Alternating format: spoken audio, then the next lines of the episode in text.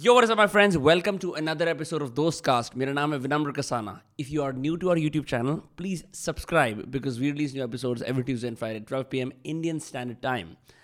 अगर आप इस पॉडकास्ट को किसी ऑडियो प्लेटफॉर्म पर सुन रहे हैं, मेक श्योर आप हमें वहाँ पे 5 स्टार दीजिए, क्योंकि भारत का नंबर 1 पॉडकास्ट है और उसका नाम है दोस्त कास्ट. क्या नाम है? दोस्त कास्ट. एक बार दोबारा से दोस्त कास्ट, ठीक है. आज के हमारे गेस्ट चौथी बार दोस्त कास्ट में प्रेजेंस देते हैं. ये हमारे मेंटर फिगर समझ लीजिए, हमारे मित्र समझ लीजिए, और इंडिया के भिन्न भिन्न प्रकार के सीए स्टूडेंट्स को ना कि केवल पढ़ाते हैं, पर साथ ही साथ इस देश के युवा को और वृद्ध को स्टॉक्स के बारे में जानकारी देते हैं, पर्सनल फाइनेंस के बारे में टिप्स देते हैं. इस पर्टिकुलर पॉडकास्ट के अंदर हमने ऐसी ऐसी बातें करी जो फर्स्ट प्रिंसिपल्स होते हैं पैसे कमाने के, पैसा मेंटेन करने के और पैसा ग्रो करने के. स्टॉक्स को कैसे समझना है, we talked about first principle thinking when it comes to investing, spending, saving and growing your money. All the ings that are attached with money, we discuss all of that with the amazing Neeraj Arora, जिनका episode begin होता है in 3, 2, 1. What is up my friends? आज हम बैठे हैं नीरज अरोड़ा उर्फ रौनक रजानी के साथ. we're not sure कौन है. and रौनक ने भी दाढ़ी बना ली. जब उसने वो बनाई थी ना दाढ़ी, मैं उसकी वीडियो फोटो पे जूम करता रहा sir. Although he's younger than you, but he looks exactly like you. मेरी त्वचा से मेरी उम्र का पता ही नहीं चलता है. ये तो सर किसी ने आज क्वेश्चन भी पूछ रखा है, आपका बियर्ड के रूटीन क्या है, क्या आप स्पॉन्सर्ड हैं उस तरह टाइप के प्रोडक्ट से? नहीं, 1% भी नहीं. और मतलब पता ही क्या है कि जैसे अभी ना कपिल देव का एक इंटरव्यू हो रहा था, कपिल देव ने एक इंटरव्यू में बोला था कि आजकल के बच्चे छोटी सी बात को लेके भाई ये हो गया वो हो गया, तो हमारे टाइम पे चीज़ें एग्जिस्ट नहीं करती. तो ऐसी भाई बीएड केयर मैंने कभी सोचा भी नहीं कि बीएड केयर क्या होती. मैं तो जाता हूँ, बोलता हूँ भैया ठीक कर देना जैसे भी लगे, बस दैट्स इट. 1 नंबर पे थोड़ा सही कर देना, बस. सही है sir. Well, welcome back to Dostcast. आपके यहाँ पे चौथी अपीयरेंस है. yes. और हम पहले 3 बार मिले थे, तो मेरी खुद की फाइनेंशियल जर्नी भी बहुत चेंज हो गई उस दौरान में. और आपने anywhere from personal finance to stocks to psychology of money, जो हमारा बहुत एपिक एपिसोड है, जो हमने पूरी किताब निपट डाली थी. right. आज हम आए हैं एक डिफरेंट फॉर्मेट ट्राई करने के लिए. हर बार एक डिफरेंट फॉर्मेट होता है, एक नई मुनीम होती है. इस बार के फॉर्मेट के अंदर आई थॉट कि हम लोगों के सवाल लेते हैं टू स्टार्ट ऑफ विद, और लोगों ने बहुत इंटरेस्टिंग सवाल लिए. स्पेसिफिकली हम पॉडकास्ट से पहले बात कर रहे थे कि अब फाइनेंस इन्फ्लुएंसर्स का ओवरऑल एक लोग फाइनेंस इन्फ्लुएंसिंग कर रहे हैं, लेकिन एक डिग्री ऑफ लोग या तो जो ऑडियंसेस हैं या तो वो और ज़्यादा चाहते हैं, और perhaps they want like a simpler way. But this is the question that equilibrium 69 asks on Twitter. Mainstream finance influencers have made an impression that a side income और a passive income is everything. If one doesn't have a source of it, they are doing something wrong. What are his thoughts on this? So इसी में Twitter में ही मैं देख रहा था thread में, मैंने कुछ क्वेश्चन को लाइक भी किया था, क्योंकि जब आपने ट्वीट किया था मेरी फीड में आया, मैंने उसे रीट्वीट कर दिया था. इसमें क्वेश्चन था कि 19 साल का बच्चा कैसे जो है वो इन्वेस्ट करना शुरू करें. तो मुझे मिर्ज़ापुर का मीम याद आ रहा है, वो थप्पड़ मार के बोलता है पढ़ाई लिखाई करो, IAS IPS बनो.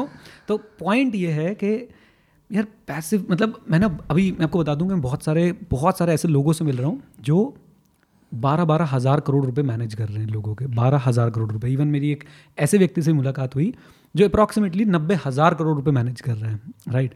तो इन सबका मैं आपको क्रक्स बताऊँ, ये पैसिव इनकम. पैसिव इनकम से पहले सबसे पहले एक्टिव इनकम चाहिए. अगर आपकी एक्टिव इनकम नहीं है, आप पैसिव इनकम बना ही नहीं सकते. मतलब ऐसा बोला जाता है कि स्टॉक मार्केट को ना कैपिटल मार्केट भी बोला जाता है. तो क्यों बोला जाता है? क्योंकि भैया उसके लिए चाहिए कैपिटल. और ऐसा ज़रूरी नहीं है कि आपकी 18 साल की उम्र में पैसिव इनकम हो जाए. 18 साल के हो, इन्जॉय करो भी लाइफ को. और मैं यहाँ पर ज़रूर बोलना चाहूँगा कि कुछ ना स्किल्स एक्वायर करो, कुछ सीखो, जो जिस भी फील्ड में आप हो. आप म्यूज़िक में हो तो आप ऐसा म्यूज़िक बनाओ कि यार यू नो आपको ही मज़ा आए और दुनिया को ही मज़ा आए. आप आर्ट में हो किसी तरह की, तो ऐसी आर्ट करो कि जिसमें आपको ही मज़ा आए और दुनिया को ही मज़ा आए.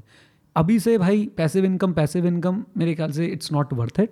अभी आपने स्किल्स एक्वायर कीजिए और उसके बाद पैसा कमाइए. अपने आर्ट से, अपने स्किल से, आपने जो भी सीखा, अपनी एजुकेशन से आप पैसा कमाइए, और तब जाके आप कुछ अच्छी पैसिव इनकम क्रिएट करने के बारे में सोचिए. 18 से 25 साल की उम्र मुझे ऐसा लगता है इसलिए होती है कि आप खूब सारा स्किल एक्वायर करें, आप खूब सारी अपनी जो है अपनी प्रोफेशनल अपने आप को ग्रूम करें, और उसके बाद जो है आप अपनी अर्निंग शुरू करें. उसके बाद पैसिव इनकम की बात करें. अब इसका मतलब ये नहीं कि अभी आप बिल्कुल इन्वेस्ट ही ना करें. 500 रुपये महीना म्यूचुअल फंड से शुरू कर दो यार, जो पॉकेट मनी मिलती है. अगर तो आपको ज़्यादा मिलती है तो 1,000 रुपये महीना कर दो. ये क्या है कि भाई मुझे 18 साल की उम्र में पैसिव इनकम चाहिए. क्यों चाहिए? मुझे 5 स्ट्रीम्स ऑफ इनकम चाहिए 19 साल की उम्र में. 19 साल की उम्र में मैडम आपकी कितनी स्ट्रीम ऑफ इनकम थी? जीरो. Same here. तो ये ना एक क्या बोलते हैं उसे, फैड बोलते हैं, ये फैड आ गया एक, हाय पैसिव इनकम, हाय 19 साल में ये 19 साल। ठीक है, आप जो मतलब आप जो करना चाहते हो वो करो, लेकिन 19 साल की उम्र में आप अपनी पैसिव इनकम की स्ट्रीम बनाना चाह रहे हो तो आप सही रास्ते पे नहीं हो भाई। आपको पूरा फोकस करना चाहिए कि भाई आप ये सोचो कि नई चीज़ें कैसे सीखी जाएँ और जिस चीज़ को सीखें उसमें एक्सीलेंस तक कैसे पहुंचा जाए, दैट्स इट। बट ये तो पैसिव इनकम हो गया, अभी तो हम बात ही नहीं करते उस बारे में बिकॉज लोगों ने एक्टिव इनकम नहीं बनाई, लेकिन एक्टिव इनकम बनाने की बात करते हैं। आज से जब हमने फर्स्ट डिस्कशन करा था शायद तब भी लॉकडाउन वगैरह लगे हुए थे, तब भी इतनी अपॉर्चुनिटीज़ नहीं थी। उसके बाद से अगर सबसे अवेलेबल जॉब्स होती हैं तो लोग एडिटर्स बन जाते हैं, ठीक है, या ग्राफिक डिज़ाइनर्स बन जाते हैं। ऑनलाइन जॉब्स को देखें, हम अपस्किलिंग की बात करते हैं यूजुअली, तो वो एडिटिंग, कोडिंग, डिज़ाइनिंग रफली इन जगहों पे आता है और फिर 3-4 और जॉब्स आ जाती हैं। कुछ के लिए डिग्री चाहिए होती है, कुछ के लिए एक्सपीरियंस चाहिए होता है, इंटर्नशिप्स का हो गया, फ्री वाला हो गया। लेकिन जो एक इंस्टिंक्ट होती है to be an entrepreneur at an early age और to just do jobs and learn skills, I think वो वाली चीज़ में भी काफ़ी लोग स्ट्रगल करते हैं बिकॉज बहुत सारे लोग का ऐसा मान होता है कि मैं 18-19 साल की एज पर ही एंटरप्रेन्योरशिप करूँ, एक किसी से इनिशियल कैपिटल लूँ और एक बिजनेस चलाऊँ। और मैंने भी बहुत सारे फेल्ड वेंचर्स करे हैं, 10-11-15 फेल्ड वेंचर्स होंगे, बट मैंने उन चीज़ों से सीखा। But in hindsight I was like, अगर मैं I am just devil's advocate play करूँ, अगर मैं उस टाइम पे बहुत ही बढ़िया बढ़िया फर्म्स में जॉब कर लेता तो भी मेरा काम चल जाता। मतलब मेरे को वो अकेले एक्सपेरिमेंट करा, उससे मैं सीख गया। बट फिर भी अब ऐसा हो गया कि हाई पेइंग जॉब्स को तवज्जो इतनी नहीं दी जाती, कुछ कुछ जगहों पे कुछ कुछ जगह दी जाती है एंड लोग छूटते ही बोलते हैं स्कूल खत्म, अब मैं एंटरप्रेन्योर। इसमें मेरा टेक ये है कि हमारे पास ना एक ना बहुत ज़्यादा पॉजिटिविटी बायस हो गई है। हमने मार्क ज़करबर्ग को देख लिया भाई कॉलेज ड्रॉप आउट, हमने बिल गेट्स को देख लिया भाई कॉलेज ड्रॉप आउट, हमने स्टीव जॉब्स को देख लिया कॉलेज ड्रॉप आउट। चलो मुझे 100 लोग गिनवाओ आप कॉलेज ड्रॉप आउट जो इतने सक्सेसफुल हों, राइट। सी यहाँ पे कोई भी मोटिवेशन या डीमोटिवेशन वाली बात नहीं है। मैं आपको बहुत सारे लोग दिखा सकता हूँ जिन्होंने प्रॉपर कॉलेज किया और उसके बाद स्टार्टअप किया। मैं इंडिया की बात करता हूँ, इंडिया में आज की डेट में अगर हम फाइनेंस से हम लोग बिलोंग करते हैं, अगर मैं फिनटेक स्टार्टअप ही देखूँ फॉर एग्जांपल, हम रेजरपे की बात करते हैं। रेजरपे आप भी यूज़ कर रहे होंगे, मैं भी यूज़ कर रहा हूँ और हर स्टार्टअप वाला रेजरपे आज की डेट में यूज़ कर रहा होगा। करेक्ट। आप उनके फाउंडर्स को देखो, if I am not wrong they are from IIT। आप ग्रो के फाउंडर्स को देखो, I think they are also from IIT। तो उन्होंने अपने कॉलेज कंप्लीट किए ना। कितने लोगों ने कॉलेज ड्रॉप आउट किया, इस पे ना डेटा बनाया जाए कि कितने लोगों ने कॉलेज ड्रॉप आउट किया और फिर वो सक्सेसफुल एंटरप्रेन्योर बने, और फिर कितने लोगों ने कॉलेज ड्रॉप आउट किया और वो सक्सेसफुल नहीं हो पाए। पॉइंट ये, हमें सिर्फ वही दिखते हैं जो सक्सेसफुल हो गए, उनके बारे में थोड़ी ना किसी को स्टोरी पता है जो सक्सेसफुल नहीं हुए। तो आप अगर कॉलेज से बाहर निकलते हैं, आपको तुरंत आपके पास कोई आइडिया है, take your chances. But job करना कोई बुरी बात नहीं है, 9 to 5 भी जॉब करना या फिर किसी भी अच्छी जॉब में जाना कोई बुरी बात नहीं है। ये जितने भी आप लोग देखेंगे ना बड़े स्टार्टअप्स इंडिया के, इवन फ्लिपकार्ट जिसने इंडिया का मैं बोलूँगा कि परचम लहराया था पहली बार के भाई साहब इंडिया में भी स्टार्टअप हो सकते हैं और वो $1 billion के हो सकते हैं, उसके भी founder if I am not wrong Amazon में जॉब करा करते थे, राइट। अब आप देख रहे हो कि वो वहाँ से एक्सपोजर लेके आए ना। और मेरे को पता है सचिन बंसल और बिनी बंसल, इन दोनों के बीच में कॉमन चीज़ थी जो फ्लिपकार्ट के फाउंडर हैं, कस्टमर ऑब्सेशन। और एक कस्टमर ऑब्सेशन उनके अंदर कहाँ से आई थी? जेफ बेजोस से आई थी, बिल्कुल वहीं से आई थी। तो अब आप जब बड़ी कंपनी में काम करते हैं ना, ज़रूरी नहीं है कि आप वहाँ पे सिर्फ ये सीख रहे हैं कि भैया मैं तो नौकरी करूँगा। वो हो सकता है कि आप वहाँ से ऐसी ज़बरदस्त लर्निंग लें और उसके बाद आप वो लर्निंग अपने स्टार्टअप में लगाएं। हाँ, इनफैक्ट मैंने एक स्टडी पढ़ी थी कि हमें ऐसा लगता है बिकॉज ऑफ मार्क ज़करबर्ग कि एक एवरेज फाउंडर की एज 20-21-22 है, बट अगर आप ओवरऑल देखो ना सक्सेस रेट ऑफ फाउंडर्स वो सारे 40+ वाले हैं, 100%। ठीक है, बिल्कुल। और क्योंकि हमें ऐसा लगता है कि हम मार्क ज़करबर्ग को लेके पूरे ग्राफ को स्क्यू कर देते हैं and we see lots of 19, 20, 21, 23 और 25 ईयर ओल्ड, 26। मैं ये नहीं कह रहा कि उनमें ड्राइव नहीं, उन्हें करना नहीं चाहिए, बट अगर सब लोगों को उन्होंने ग्राफ करा जो भी स्टडी हुई थी उसमें पता लगा the founders with lots of work experience and 40+ were more likely to make a profitable startup. 100% ये बात सही है। वही है ना कि हम लोग बायसनेस बड़ी जल्दी बनाते हैं और हम लोग उन लोगों की तरफ ज़्यादा झुकाव रखते हैं जो one in a billion type लोग होते हैं ना, उनकी तरफ हम लोग ज़्यादा झुकाव रखते हैं। और मुझे को ऐसा लगता है कि यार ये आधे से ज़्यादा, थोड़ा सा मैं शायद यहाँ पे रैंट करूँ इस पर, आधे से ज़्यादा लोग जो ये आपको स्टार्टअप का ज्ञान दे रहे हैं उनके खुद के स्टार्टअप सक्सेसफुल नहीं हो पाए, वो खुद कभी प्रॉफिटेबल नहीं हो पाए। मेरी नज़रों में भाई जिसका प्रॉफिट नहीं है ना, मैं उसे स्टार्टअप ही नहीं मान रहा हूँ। मतलब मुझे कैंसिल कर दो इस बात के लिए तुम इंटरनेट पर, लेकिन ये फैक्ट है। मुझे ऐसा लगता है कि आप क्या कर रहे हो, आप क्या कर रहे हो। आपने अभी आप देख रहे हो ना इतने सारे ले ऑफ हो रहे हैं। मैंने अपनी कंपनी से एक बंदे को भी नहीं निकाला यार, चाहे मेरे पास कम लोग हैं। सोच समझ के रखते हैं। आपका काम भी एंटी फ्रेजाइल है ना, आपका काम, आप मार्केट पे डिपेंड नहीं रखते अपने काम को। बट मैं एडटेक की बात कर रहा हूँ ना, मैं एडटेक की बात कर रहा हूँ, I belong to the same industry but you are bootstrapped.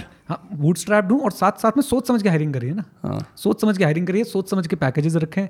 आज तक मैंने किसी बंदे को नहीं कहा, ये नहीं बोला कि जाओ हमारे पास पैसे नहीं है तुम्हें देने के लिए। आज तक मैंने कभी किसी को नहीं बोला, मैं ही नहीं, हमारे जैसे और बहुत सारे माइक्रो स्टार्टअप रन करने वाले लोग जो बूटस्ट्रैप्ड हैं वो कभी शायद बोलेंगे भी नहीं, बिकॉज उन्हें सोच के हायरिंग करी है। मेरे को ऐसा लगता है कि जब एडटेक कंपनीज इतने बड़े बड़े ग्लैमरस इवेंट्स करती हैं, ग्लैमरस चीज़ें करती हैं, परसेप्शन पीआर में पैसे लगाती हैं, वो अपनी कोर चीज़ें भूल जाती हैं। That's probably why this happens, right?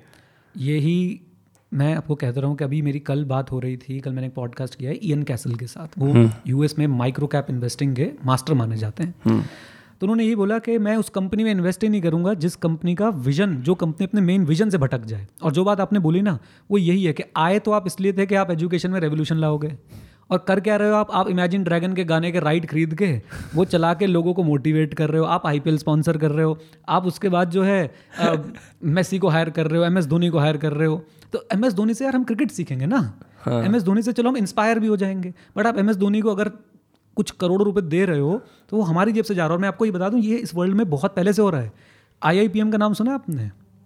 Arindam Chaudhary, yes, जो उसके बाल वो ऑलिव ऑयल लगा के पीछे रखता था एकदम। हाँ हाँ, I remember that. Arindam Chaudhary, उन भाई साहब ने शाहरुख खान को हायर किया था। और आईआईपीएम के जो स्टूडेंट्स थे ना, आप उनसे मत मिलो, उनके माता पिता से मिलो एक बार, जो भर भर के गालियाँ देंगे हर भाषा में, वो आप सुन सुन के आपके कान जो है वो फट जाएंगे। अब उसी शाहरुख खान को एक और एडटेक स्टार्टअप ने हायर किया, और लोग इतने गली बले हमारे यहाँ के, उन्होंने देखा आईआईपीएम का क्या हाल हुआ, लेकिन फिर भी शाहरुख खान किसी और एडटेक स्टार्टअप को प्रमोट कर रहा है। तो भाई हमें तो यहीं पढ़ाना अपने बालकों को। ये इतना बड़ा चैलेंज है ना, इनके पास होती है फंडिंग, ये उस फंडिंग को बहाते हैं ऐसी चीज़ों में अपने। मतलब क्या हो गया है, अगेन मैं किसी के अगेंस्ट नहीं हूँ, बट मेरी अपनी थ्योरी है, मुझे लगता है कि growth at any cost is the worst kind of growth. आप बस ये सोच रहे हो कि हाय मेरा यूज़र बेस बढ़ता जाए, क्योंकि आपको फंडिंग उसी बेस पे मिलनी है। आप अगर मैं एक एडटेक स्टार्टअप हूँ, मैंने फंडिंग ले रखी है, और आप मेरे वेबसाइट पर रजिस्टर हो, तो आप मेरे लिए यूज़र हो, मैं बेचूंगा आपको, मैं दिखाऊंगा, आप मेरे लिए स्टैटिस्टिक हो। यस, तो मैं जितने नंबर ऑफ यूजर्स लेके आऊँगा उतना ज़्यादा मेरे को फंडिंग आगे मिलने वाली है। तो ये हर किसी को ऐसे देखते हैं कि बस बच्चे आ जाएँ किसी तरीके से, और उसको करने के लिए कुछ भी कर सकते हैं। अब आप ये सोचो कि XYZ क्रिकेटर या XYZ फिल्म स्टार को मैं अपने वेबसाइट पे बुला लूँ, बोलूँ लाइव सेशन हो रहा है, तो कितने लाखों करोड़ों लोग जुड़ जाएंगे एकदम से। और इंडिया में आपको पता ही है कि किस तरह का फीवर है सेलिब्रिटी का, राइट? तो लाखों करोड़ों लोग जुड़ जाएंगे, वो सब मेरे यूज़र बन गए, अगली फंडिंग तैयार हो गई। तो ये बहुत बड़ा एक, अभी मैं एक दो बातें आपको और भी बताता हूँ, पता नहीं नाम ले सकते हैं नहीं ले सकते हैं, कोई लीगल इम्प्लीकेशंस ना हो, बट एक स्टार्टअप जिसकी वैल्यूएशन बताई जाती है कि $22 बिलियन है, $22 बिलियन, उसने अभी एक स्टार्टअप को बाय किया था, मैं पता नहीं नाम में नहीं ले रहा हूँ जानबूझ के, उसने एक स्टार्टअप को बाय किया था $1 बिलियन के आसपास का। बहुत टेक्निकल हो जाएगा ये शायद हमारे ऑडियंस के लिए। अब वो उसी स्टार्टअप का आईपीओ लाने की बात करें $4 बिलियन का, विद इन 1 ईयर उसने $1 बिलियन की एक चीज़ बाय करी थी, अब वो आम आदमी को वो चीज़ $4 बिलियन की बेच देगा। ऐसा भी न्यूज़ में आया, this happened all in public transparently, this is happening, this is about to happen, ऐसा न्यूज़ में भी आ रहा है। और उसी स्टार्टअप ने अभी अपने कम से कम नहीं तो 2500 से 3000 लोगों को निकाला है, और उसी स्टार्टअप ने वर्ल्ड लेवल पे एक व्यक्ति जो है वो फुटबॉल खेलता है, उसको अपना ब्रांड एम्बेसडर हायर किया 2500 लोगों को निकाल के। 2500 लोगों को निकालते समय ये बोला है कि ये 5% ऑफ मेरी कंपनी नहीं है, ये 5% मेरे दिल का है। तो मेसी कितना परसेंट है भैया आपके दिल का, जिसको आपने हायर कर लिया एज अ ब्रांड एम्बेसडर? और उनके तो मतलब एक बार को वो जो आपने जिसको हायर किया शायद उसके घर का चूल्हा फिर भी चल जाता, लेकिन शायद ये 2500 लोगों को जिसको आपने निकाला है, इनके घर में दिक्कत होने वाली है। तो ये बस इनको एक चीज़ चाहिए यार, पुश सेल करवाओ, नंबर ऑफ यूजर्स बढ़ाओ, और उसके बाद जो है भाई साहब फंडिंग लेते जाओ। अल्टीमेटली क्या होगा, मैं आपको विनम्र भी बता देता हूँ, 2016-17 में मैं स्ट्रैटेजिक मैनेजमेंट पढ़ाता हूँ बच्चों को सीए में।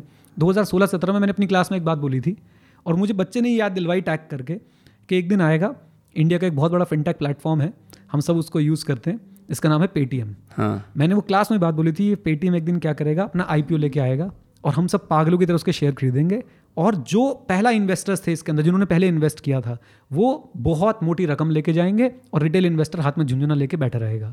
आप देख सकते हैं कि पेटीएम का जो आईपीओ आया था वो ₹2100 पे एक शेयर पे लॉन्च हुआ था, and if I am not wrong अभी उसकी ₹700 की वैल्यू चल रही है। Correct. तो मान लो आपने ₹2100 की एक चीज़ ली है और वो ₹700 की हो गई है, मुझे एक्जैक्ट प्राइस नहीं पता क्योंकि मैं ट्रैक नहीं करता इस कंपनी को, बट आप ये देखो कि अल्टीमेट गोल क्या है इन सारे स्टार्टअप्स का, आईपीओ लेके आएंगे आप, और हम एक्साइटेड हो जाएंगे, ओहो फलानी कंपनी का आईपीओ आ रहा है, अब देखो मैं पैसे लगाऊंगा। वो आईपीओ का होता क्या, आईपीओ का जब पैसे आते हैं ना, भाई मैं आईपीओ ला रहा हूँ, मुझे पैसा चाहिए, क्यों चाहिए? क्योंकि पुराने इन्वेस्टर को देना है। तो सबसे बड़ी बेवकूफ़ी है ये।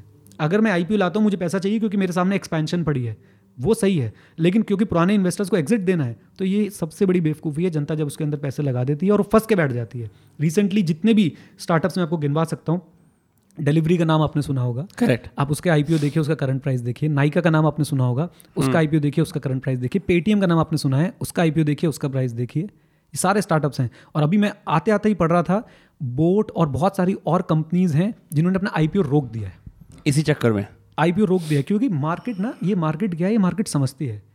पेटीएम का शेयर क्यों पिट रहा है, सिर्फ इसलिए कि एक तो उन्होंने बहुत हाई वैल्यू पे जो है अपने शेयर्स को निकाला, दूसरा इसलिए भाई साहब प्राइमरी मार्केट, स्टार्टअप वाली मार्केट ऐसी है कि ग्रोथ एट एनी कॉस्ट, जो आपकी एक्चुअल मार्केट है ना, एक्चुअल कैपिटल मार्केट है ना आपकी, वो मार्केट ऐसी है कि भैया प्रॉफिट कमा रहा है, हाँ तो ठीक है, ना तो हम नहीं खरीद रहे। सेकेंड मतलब जो आपकी स्टॉक मार्केट है ना, जब लिस्टेड कंपनी आप बन जाते हो तब आपकी मार्केट ऐसे ही काम करती है कि भैया प्रॉफिट है तेरे पास, अगर है तो ठीक है, नहीं तो नहीं, घर जाओ अपने। और रियल टेस्ट भी वही है, बिजनेस का रियल टेस्ट क्या होना चाहिए, ग्रोथ एट एनी कॉस्ट और अ प्रॉफिटेबल वेंचर। मुझे लगता है प्रॉफिटेबल वेंचर एक रियल टेस्ट होना चाहिए, और इनके पास भाई प्रॉफिट है ही नहीं किसी के पास। मैं आपसे ग्रोथ के बारे में एक क्वेश्चन पूछता हूँ, बिकॉज ये केवल एक स्टार्टअप्स का फिनोमिनन नहीं है, this happens to peoples online careers as well, right. आप फाइनेंस के अंदर भी बात करो, या आप किसी कंपनी को, एक टीम को लीड कर रहे हो, या आपको मतलब करियर में ग्रो करना है, तो हम अक्सर ऐसा देखते हैं कि लोग डायरेक्शनलेस हो जाते हैं और बस आगे बढ़ते रहो। और आसपास से मतलब हम अगर यूट्यूब पे भी देखें, सब्सक्राइबर्स की बात करें, मैंने ये देखा है up to million, up to 2 million, up 3 million, वो एक ऐसा हेडोनिक ट्रेडमिल होता है जिसका if you think about it there is no real sense. Eventually आपको डिफाइन करना पड़ता है क्या मेरे लिए मेट्रिक वैल्यूएबल है या नहीं है।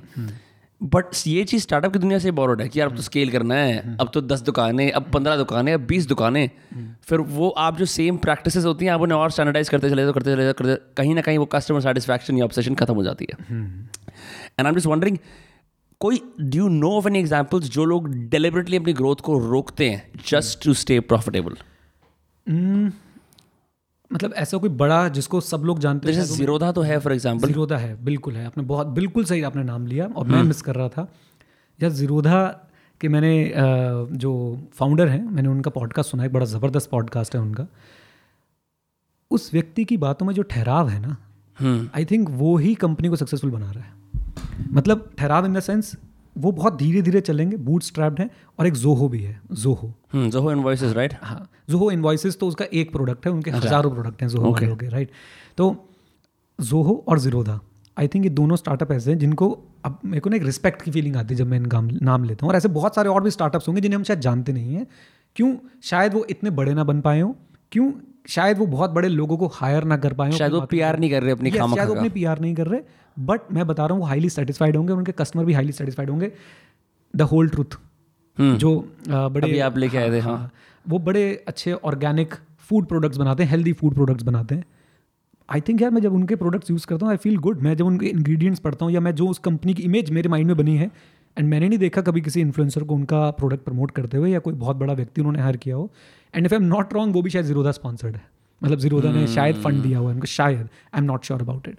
सो ऐसे स्टार्टअप्स हैं विनम्र जो ग्रोथ एट एनी कॉस्ट नहीं चाहते हैं, बिल्कुल भी नहीं चाहते हैं। जयपुर में गया था, जयपुर में मेरे को किसी ने बताया था वहाँ पे एक अगेन कॉफ़ी का कोई स्टार्टअप है, राइट, एक बहुत अच्छा coffee, I have associate Anurag Manas Verma, उन्होंने वहाँ का कॉफ़ी व्लॉग डाला था, इट्स वन ऑफ द, मतलब दिल्ली की टक्करी कॉफ़ी है वहाँ पे। हाँ, तो वो मुझे नाम याद नहीं आ रहा उनका, अगेन उसके बारे में मुझे यही बताएगा ये बंदा नहीं चाहता ग्रोथ, ये बंदा चाहता है सेटिस्फैक्शन, ये बंदा चाहता है कस्टमर सेटिस्फैक्शन और अपनी सेटिस्फैक्शन। तो ये बहुत बहुत बहुत ज़्यादा ज़रूरी है कि भाई अगर मैं पर्सनल लेवल पे देखूँ तो हम लोग भी ऐसा ही थॉट रखते हैं कि हमें ये नहीं चाहिए, मतलब आपको मैं अपने इंडस्ट्री से बता सकता हूँ, हमारी इंडस्ट्री में आप देखोगे कि ग्रोथ एट एनी कॉस्ट कैसे होती है। बहुत सारी मैल प्रैक्टिसेस हैं, जैसे कि एक मैल प्रैक्टिस के बच्चों का डेटा कहीं से निकलवा लेना और फिर उनको कोल्ड कॉलिंग करवाना, खरीदो क्लास। इवन बंदा सीए बन जाता है, उसको तब भी फाउंडेशन की क्लासेस के कॉल आते रहते हैं या मैसेजेस आते रहते हैं कि भाई क्लास ले लो हमसे। तो माय रूल नंबर 1 इज़ के यार अगर आप टीचर हो और आप अनएथिकली डेटा निकलवा रहे हो किसी से, तो मेरे हिसाब से तो वही गलत कर रहे हो आप। एक दूसरा और क्या मैल प्रैक्टिस चल सकती है मैं बता सकता हूँ आपको। काउंसलर्स जो बैठे होते हैं ना, आजकल क्या है, एक सेंटर सिस्टम चला हुआ है। सेंटर सिस्टम क्या है कि विनम्र ने एक सेंटर खोल लिया, विनम्र के पास जो है 5 टीचर्स की क्लासेस हैं और कोई आता है ऑफलाइन तो वो विनम्र उनको पेनड्राइव में वो क्लासेस डाल के दे देता है। अब विनम्र किसकी क्लासेस सेल करेगा, जिस पे बस कट ज़्यादा मिल रहा है, बात खत्म। वो अगर वो एक्स टीचर की क्लास लेना भी चाहता है लेकिन वाई टीचर ज़्यादा कट दे रहा है तो भाई साहब वो आपको वाई टीचर की ही क्लासेस बेचने की, थोड़ा चीप वर्ड होगा, चेपने की कोशिश करेगा। वो तो होता ही है। पर आप एक तरह से ये भी आर्ग्यू कर सकते हो कि at that point it's better for the business, like you to decide कि तुम्हारा कोर फोकस क्या है, वो बिजनेस बनाना है या नहीं, वो बिजनेस आपने फिर लॉन्ग टर्म बनाना है या फिर आपने बस कुछ दिन रहना है कि बच्चा उसके बाद आके आपको गालियाँ दे एक बार। और इस पे क्या थॉट है कि आप डेटा बाय कर रहे हो बच्चे का। मैं कभी भी बच्चों को मैसेज नहीं करता और मेरे पास 2.5 लाख बच्चों का डेटा है जो मेरी ऐप पे रजिस्टर्ड है, 2.5 लाख, राइट। अब हमने व्हाट्सएप डालना शुरू किया अब, और व्हाट्सएप भी तब, क्योंकि हमारी वेबसाइट की प्राइवेसी पॉलिसी बोलती है कि आप हमें नंबर दे रहे हो, हम आपको कॉन्टैक्ट कर सकते हैं, आप हमें ईमेल आईडी दे रहे हो, हम आपको कॉन्टैक्ट कर सकते हैं, and they have signed up for that. वो बात अलग है कोई पढ़ता नहीं है उसको, बट मैंने कभी अनएथिकल तरीके से किसी का डेटा निकलवा के उसे मैसेज नहीं किया, क्योंकि मुझे लगता है कि अगर मैंने ये काम कर दिया तो यार अगेन ग्रोथ हो सकती है, उससे ग्रोथ हो सकती है लेकिन सेटिस्फैक्शन नहीं होगी और फिर वो ग्रोथ एट एनी कॉस्ट में हम भी चले जाएंगे। इससे पहले आपने बहुत बढ़िया बात बोली थी, आपने कहा था कि लोगों को अक्सर जैसे फाइनेंस के बारे में नहीं पता और वो बता रहे हैं। मैं सोच रहा था कि क्यों ऐसा है कि सीए की क्लासेस पढ़ाने के लिए आपको सीए बनना होता है लेकिन आईएएस की क्लासेस पढ़ाने के लिए आपको आईएएस नहीं बनना पड़ता। देखो ऐसा नहीं है, सीए की क्लासेस पढ़ाने के लिए, मतलब ऐसे टीचर्स हैं जो सीए नहीं है, जो सीए नहीं है फिर भी वो पढ़ा रहे हैं, राइट। बट मैं इसमें ना एक बात ऐड करूँगा कि सीए ना एक बहुत ही डिफरेंट इन्वायरमेंट है, मतलब डिफरेंट ही वर्ल्ड है, वो डिफरेंट ही यूनिवर्स बनी हुई है, राइट। तो उस यूनिवर्स को जिसने पास से देखा नहीं ना, वो शायद वो स्ट्रगल ना समझ पाए, वो शायद वो पेन ना समझ पाए, वो शायद इंस्टीट्यूट को ना समझ पाए हमारा इंस्टीट्यूट क्या सोचता है। तो वहाँ पे ये सीए होने का रोल इंपॉर्टेंट हो जाता है। अदरवाइज ऐसा कोई मैंडेटरी नहीं है, there are non CA teachers also, but yes जब आप एक सीए होते हो आप उस जर्नी के थ्रू गए हो, आपने पूरा सब कुछ देखा है, आपने वो पेन देखा है, आपने वो यू नो जैसे बोलते हैं बर्निंग द मिडनाइट ऑयल, वो वाली फीलिंग आपने ली है, और आप इंस्टीट्यूट को जानते हो कि इंस्टीट्यूट क्या सोचता है, कैसे सोचता है, क्या कर रहा है, आपके कुछ कॉन्टैक्ट्स होते हैं वहाँ पे, आपको वहाँ से कुछ न्यूज़ मिलती रहती है, तो वो चीज़ें एक ऐड ऑन हो जाती हैं, वो वैल्यू ऐड कर देती हैं, that's it. I see, but मैं आईएएस के अंदर देखता हूँ आईएएस के अंदर बिल्कुल ऐसा नहीं है, लोग अक्सर आईएएस नहीं पास कर पाते फिर वो आईएएस के टीचर्स बनते हैं। It's like is it because कि उनकी ड्यूटी लग जाती है, but it's just a very weird combination. Anyway हमने एक ही क्वेश्चन आंसर करा था, उससे इतने बड़े बड़े टैलेंट निकल गए। अभी तो एक क्वेश्चन था, ऐसे मतलब हजारों नहीं, काफ़ी सारे क्वेश्चन हैं, ठीक है। तो हमने वो एड्रेस कर दिया ना, फाइनेंस इन्फ्लुएंसर वाला, करेक्ट एड्रेस कर दिया था। अच्छा, एक क्वेश्चन है, लेजेंड बब्बू आप पूछते हैं, AI tech innovation in CA profession. CAs nowadays just having traditional normal firm and we still haven't raised it for clients. It's an old method continuing till now. Does he think it's time for tech to come in the scene and is there any scope for it? और मैं इस पर एक add करना चाहूँगा चीज़, anywhere from किसी CA firm का clear invoicing software ना होना, anywhere from WhatsApp करना OTP के लिए, anywhere from क्या कहते हैं मतलब लॉगिन पासवर्ड दे देना और फिर मैनुअली ईमेल के थ्रू इन्वॉइसेस भेजना। कोई डू यू थिंक इसके अंदर AI और टेक आ सकता है जो इसे अपग्रेड कर सकता है? मैं पहले तो AI की बात बता दूं। AI मुझे लगता है, अगेन मुझे हेट मिलेगी बहुत ज़बरदस्त, कोई बात नहीं। AI मुझे लगता है कि ओवररेटेड है यार, सिंपली इट इज़ ओवररेटेड। अब हम ज़ीरोधा की बात कर रहे थे, तो ज़ीरोधा के फाउंडर ने ये लिखा था कि AI का शोर मचा रखा है, हम बहुत कम AI यूज़ करते हैं। वो सोचो ज़ीरोधा, मतलब उनके बिजनेस में टेक की इतनी रिक्वायरमेंट है और इतना फास्ट टेक चाहिए उनको, तब वो कह रहे हैं कि AI तो यार ये सिर्फ हाइप मचा रखे, हम AI बहुत ही कम यूज़ करते हैं, राइट। एक बात। दूसरी बात यार, मुझे ऐसा लगता है कि अगर AI आ भी रहा है तो आप AI सीखो ना, अगर मशीन लर्निंग आ भी रही है तो आप मशीन लर्निंग सीखो ना, सीख कर रहे हो हाँ, सीए के साथ आप उसको सीखो ना, आप उसको अपनाओ ना। आपका अगेन एक Y कॉम्बिनेटर फंडेड स्टार्टअप है क्लियर टैक्स, क्या किया है उसने क्या किया, उसने if I am not wrong उसके फादर शायद चार्टर्ड अकाउंटेंट हैं, वहाँ से उसके पास नॉलेज थी, इधर से उसके पास टैक आया, उसने भाई साहब क्लियर टैक्स बना दिया। क्या है क्लियर टैक्स, क्या करता है? क्लियर टैक्स इज बेसिकली आपके टैक्सेस को ऑटोमेट करते हैं, वो आपके GST के सारे काम को ऑटोमेट करते हैं, वो आपके इनकम टैक्स के काम को ऑटोमेट करते हैं, वो and they charge a fee for that. Sir ये तो मैं यूज़ करने वाला हूँ, पर is it good, is it good, the experience of it is good than using a traditional CA? मैंने पर्सनली यूज़ नहीं किया है, बट उनका अगर आप नाम देखोगे भी बहुत ज़्यादा है, राइट। हाँ, what I am trying to say कि यार आप AI से डर क्यों रहे हो, आप उसको लीवरेज करो ना, यूज़ दैट।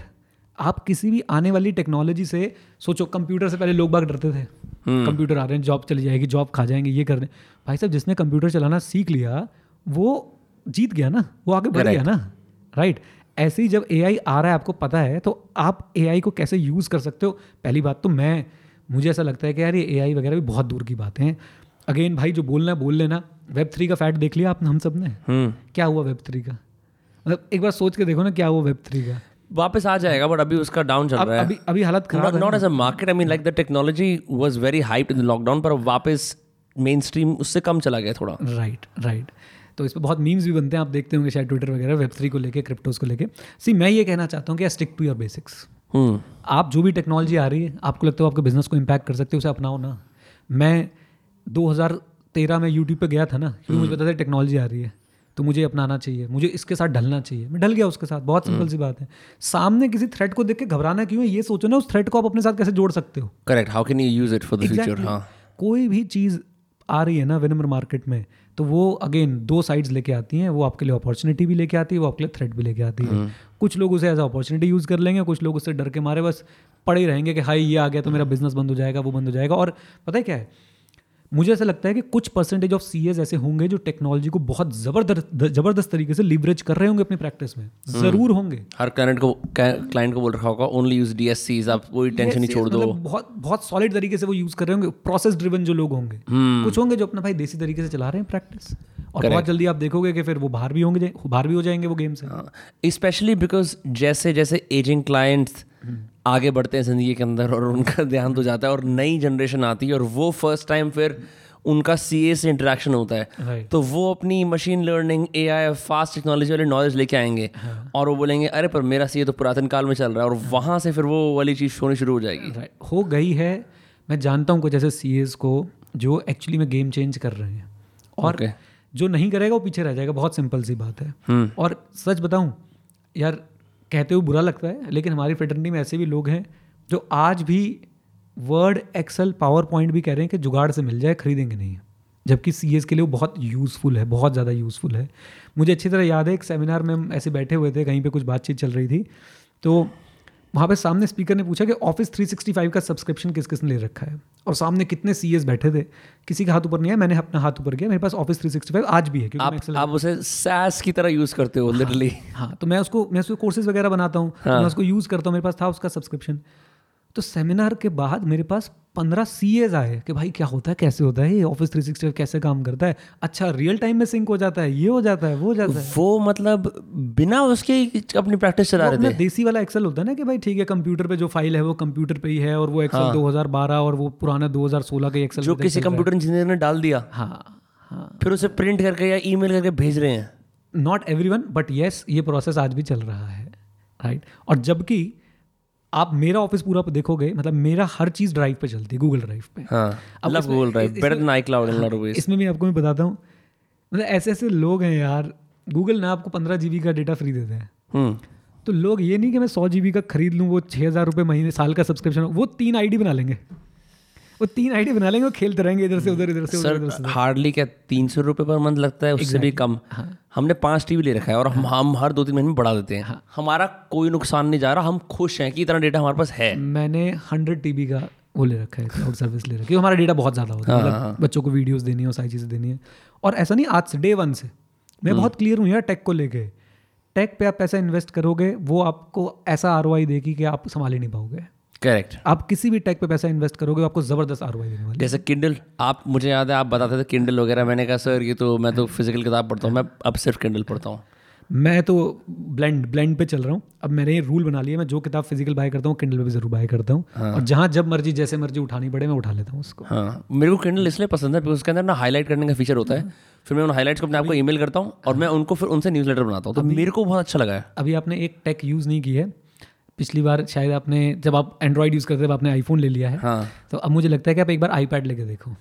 हाँ, मेरे को पता है मेरी ज़िंदगी एडवांस हो जाएगी। आईपैड भी लेना तो आईपैड प्रो लेना, ओके, एंड आपको लगेगा यार ये अमेजिंग पीस ऑफ टेक्नोलॉजी कहाँ था आज तक, आप फ़ैन हो जाओगे। मैं आपको एक छोटी सी बात बताता हूँ विनम्र, आपको पता है ये आईफोन मेरे मैकबुक से, मतलब ये आईफोन मेरे मैकबुक का कैमरा बन सकता है विदाउट एनी वायर। आपको 4K का फीड मिलेगा मेरे लैपटॉप के अंदर इस फोन से, without cam link needed, nothing needed. This is technology. आप सोच के देखो, इसे बोलते हैं कॉन्टिन्यूटी कैमरा। एयरड्रॉप टाइप की स्ट्रीमिंग, एयरड्रॉप नहीं भाई, वो हो गया पुराना, एयरड्रॉप तो बचपन से आ रहा है। अब इनका एक कॉन्टिन्यूटी कैमरा करके फीचर आया है, MS इनका जो नया OS आया है वेंचुरा, उस वेंचुरा में आप क्या कर सकते हो, अगर मेरे पास मैकबुक होता मैं करके दिखाता। आपने बस अपना मैकबुक ऑन करना है, हाँ, मैकबुक में कोई भी वीडियो स्ट्रीमिंग वाला software, let it be Zoom, let it be OBS on करना है, ये अपने आप कनेक्ट हो जाएगा उससे।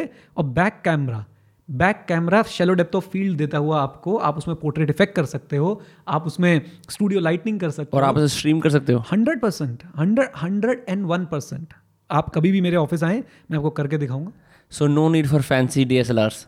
यार मैं कहता रहा हूँ, मैंने आपको अभी हम जब बात कर रहे थे, जितना लीन आपका सेटअप होगा आप उतना ज़्यादा आउटपुट निकाल पाओगे। मैं तो लीन सेटअप का फ़ैन हूँ हमेशा से, कोई लैग नहीं, कोई कुछ नहीं। अगर कुछ आ जाए तो आप मुझे पकड़ लेना, मैं गारंटी देता हूँ टिम कुक के बिहाफ पे। और बताएं मतलब so no need to buy like a Canon camera या कुछ और की बात बताता हूँ। Belkin is making a stand, Belkin एक कंपनी है, तो वो आप वो स्टैंड इसके नीचे लग जाएगा और ये मैकबुक के वो जो मॉनिटर होता है, जो उसका स्क्रीन होती है, बस उस पर ऐसे फ्लिप हो जाएगा। That's it. खत्म। आप चार्जर लगा दो ऊपर से, चार्जर मैकबुक से ही लगा दो ना, ऊपर से क्यों लगाना है, मैकबुक से ही लगा दो चार्जर पे, और एक उसके वहाँ लगा दो, मतलब मैकबुक चार्ज होता रहेगा अपना। That's it. आप आईफोन के USB-C टू लाइटनिंग केबल लगाओ, but it's only for iPhone 13 Max 14 या फिर इसमें दिस इज नहीं, अभी मेरे ख्याल से ये आपका अगर इसमें अगर आपका iOS 16 आ गया, वो आ गया होगा, अगर आप अपग्रेड कर लोगे 100% चल जाएगा। ठीक है सर, मैं तो अपने वेबकैम फेंक के मारूंगा। मेरे पास एक लॉजिटेक का वेबकैम पड़ा हुआ है, but I think Logitech is like lost this race, because अगर ये हो गया ना, सारे एग्जीक्यूटिव्स इसमें भागेंगे, सारे स्ट्रीमर्स इसमें भागेंगे। ये हो चुका है। और आपको अब एक और चीज़ बताता हूँ, बात चल रही है इधर टेक की, ये तो एक पोर्शन है। अब जो मैं बोलने वाला हूँ वो कई लोगों को नहीं पता होगा और हैरान कर देगा आपको। आप इसका कैमरा ऐसे रखोगे, आप इससे अपना भी व्यू ले सकते हो, डेस्क का भी व्यू ले सकते हो। मतलब अगर आप किसी चीज़ की अनबॉक्सिंग कर रहे हो, फॉर एग्जांपल मैं इसको यहाँ पे बैठ के अनबॉक्स कर रहा हूँ, हाँ, तो ये इसका व्यू दिखाएगा ऐसे कि आपने ऊपर से कैमरा लगा रखा है। How is that possible? हाँ, तो वो क्या पॉसिबिलिटी है कि इनका ये जो वाइड एंगल कैमरा है ना, हाँ, ये इसको इस एंगल से यूज़ करते हैं कि ऐसे होगा लेकिन आपको डेस्क व्यू दिखेगा।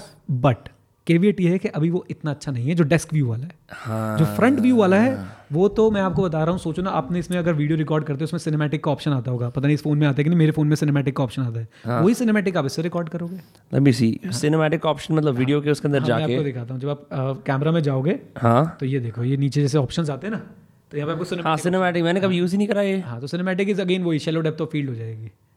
शिट सर, मैं आई फील लाइक रिटार्ड, मैंने कुछ भी नहीं करा इस फोन में। इसमें आप वीडियो रिकॉर्ड करने के बाद बैकग्राउंड कितना ब्लर करना है, कितना ब्लर नहीं करना है, वो सेट कर सकते हो।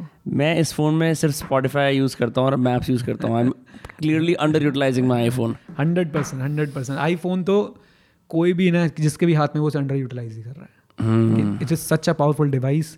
पता नहीं, शायद मैंने पहले पॉडकास्ट से बताया था, नहीं बताया। आप देखो, 4 पॉडकास्ट में बात तो क्लियर है कि आप एप्पल के बहुत बड़े भक्त हैं, इसमें कोई डाउट नहीं है। नहीं, भक्त क्यों हूँ? इट्स नॉट लाइक कि मुझे आईफोन शो ऑफ करना है, नहीं, वो तो मेरे को पता है, शो ऑफ नहीं करना। सिर्फ मैं इसलिए भक्त हूँ कि भाई ये जो वैल्यू देते हैं ना, हाँ, यार ये कैसे सोच लेते हैं। आप सोचो, इन्होंने देखा कि हाँ यार, हमारा ना मैकबुक का कैमरा बहुत ही घटिया है और लोग बागों को ना वेब कैम चाहिए, बहुत बकवास होता है मैकबुक का। इनको क्या थॉट आया होगा कि आईफोन के कैमरे को वेब कैम बना देते हैं, वो भी वायरलेसली। 2 डिवाइस आपके पास मेरिट है ना, कि आप आईफोन भी लो।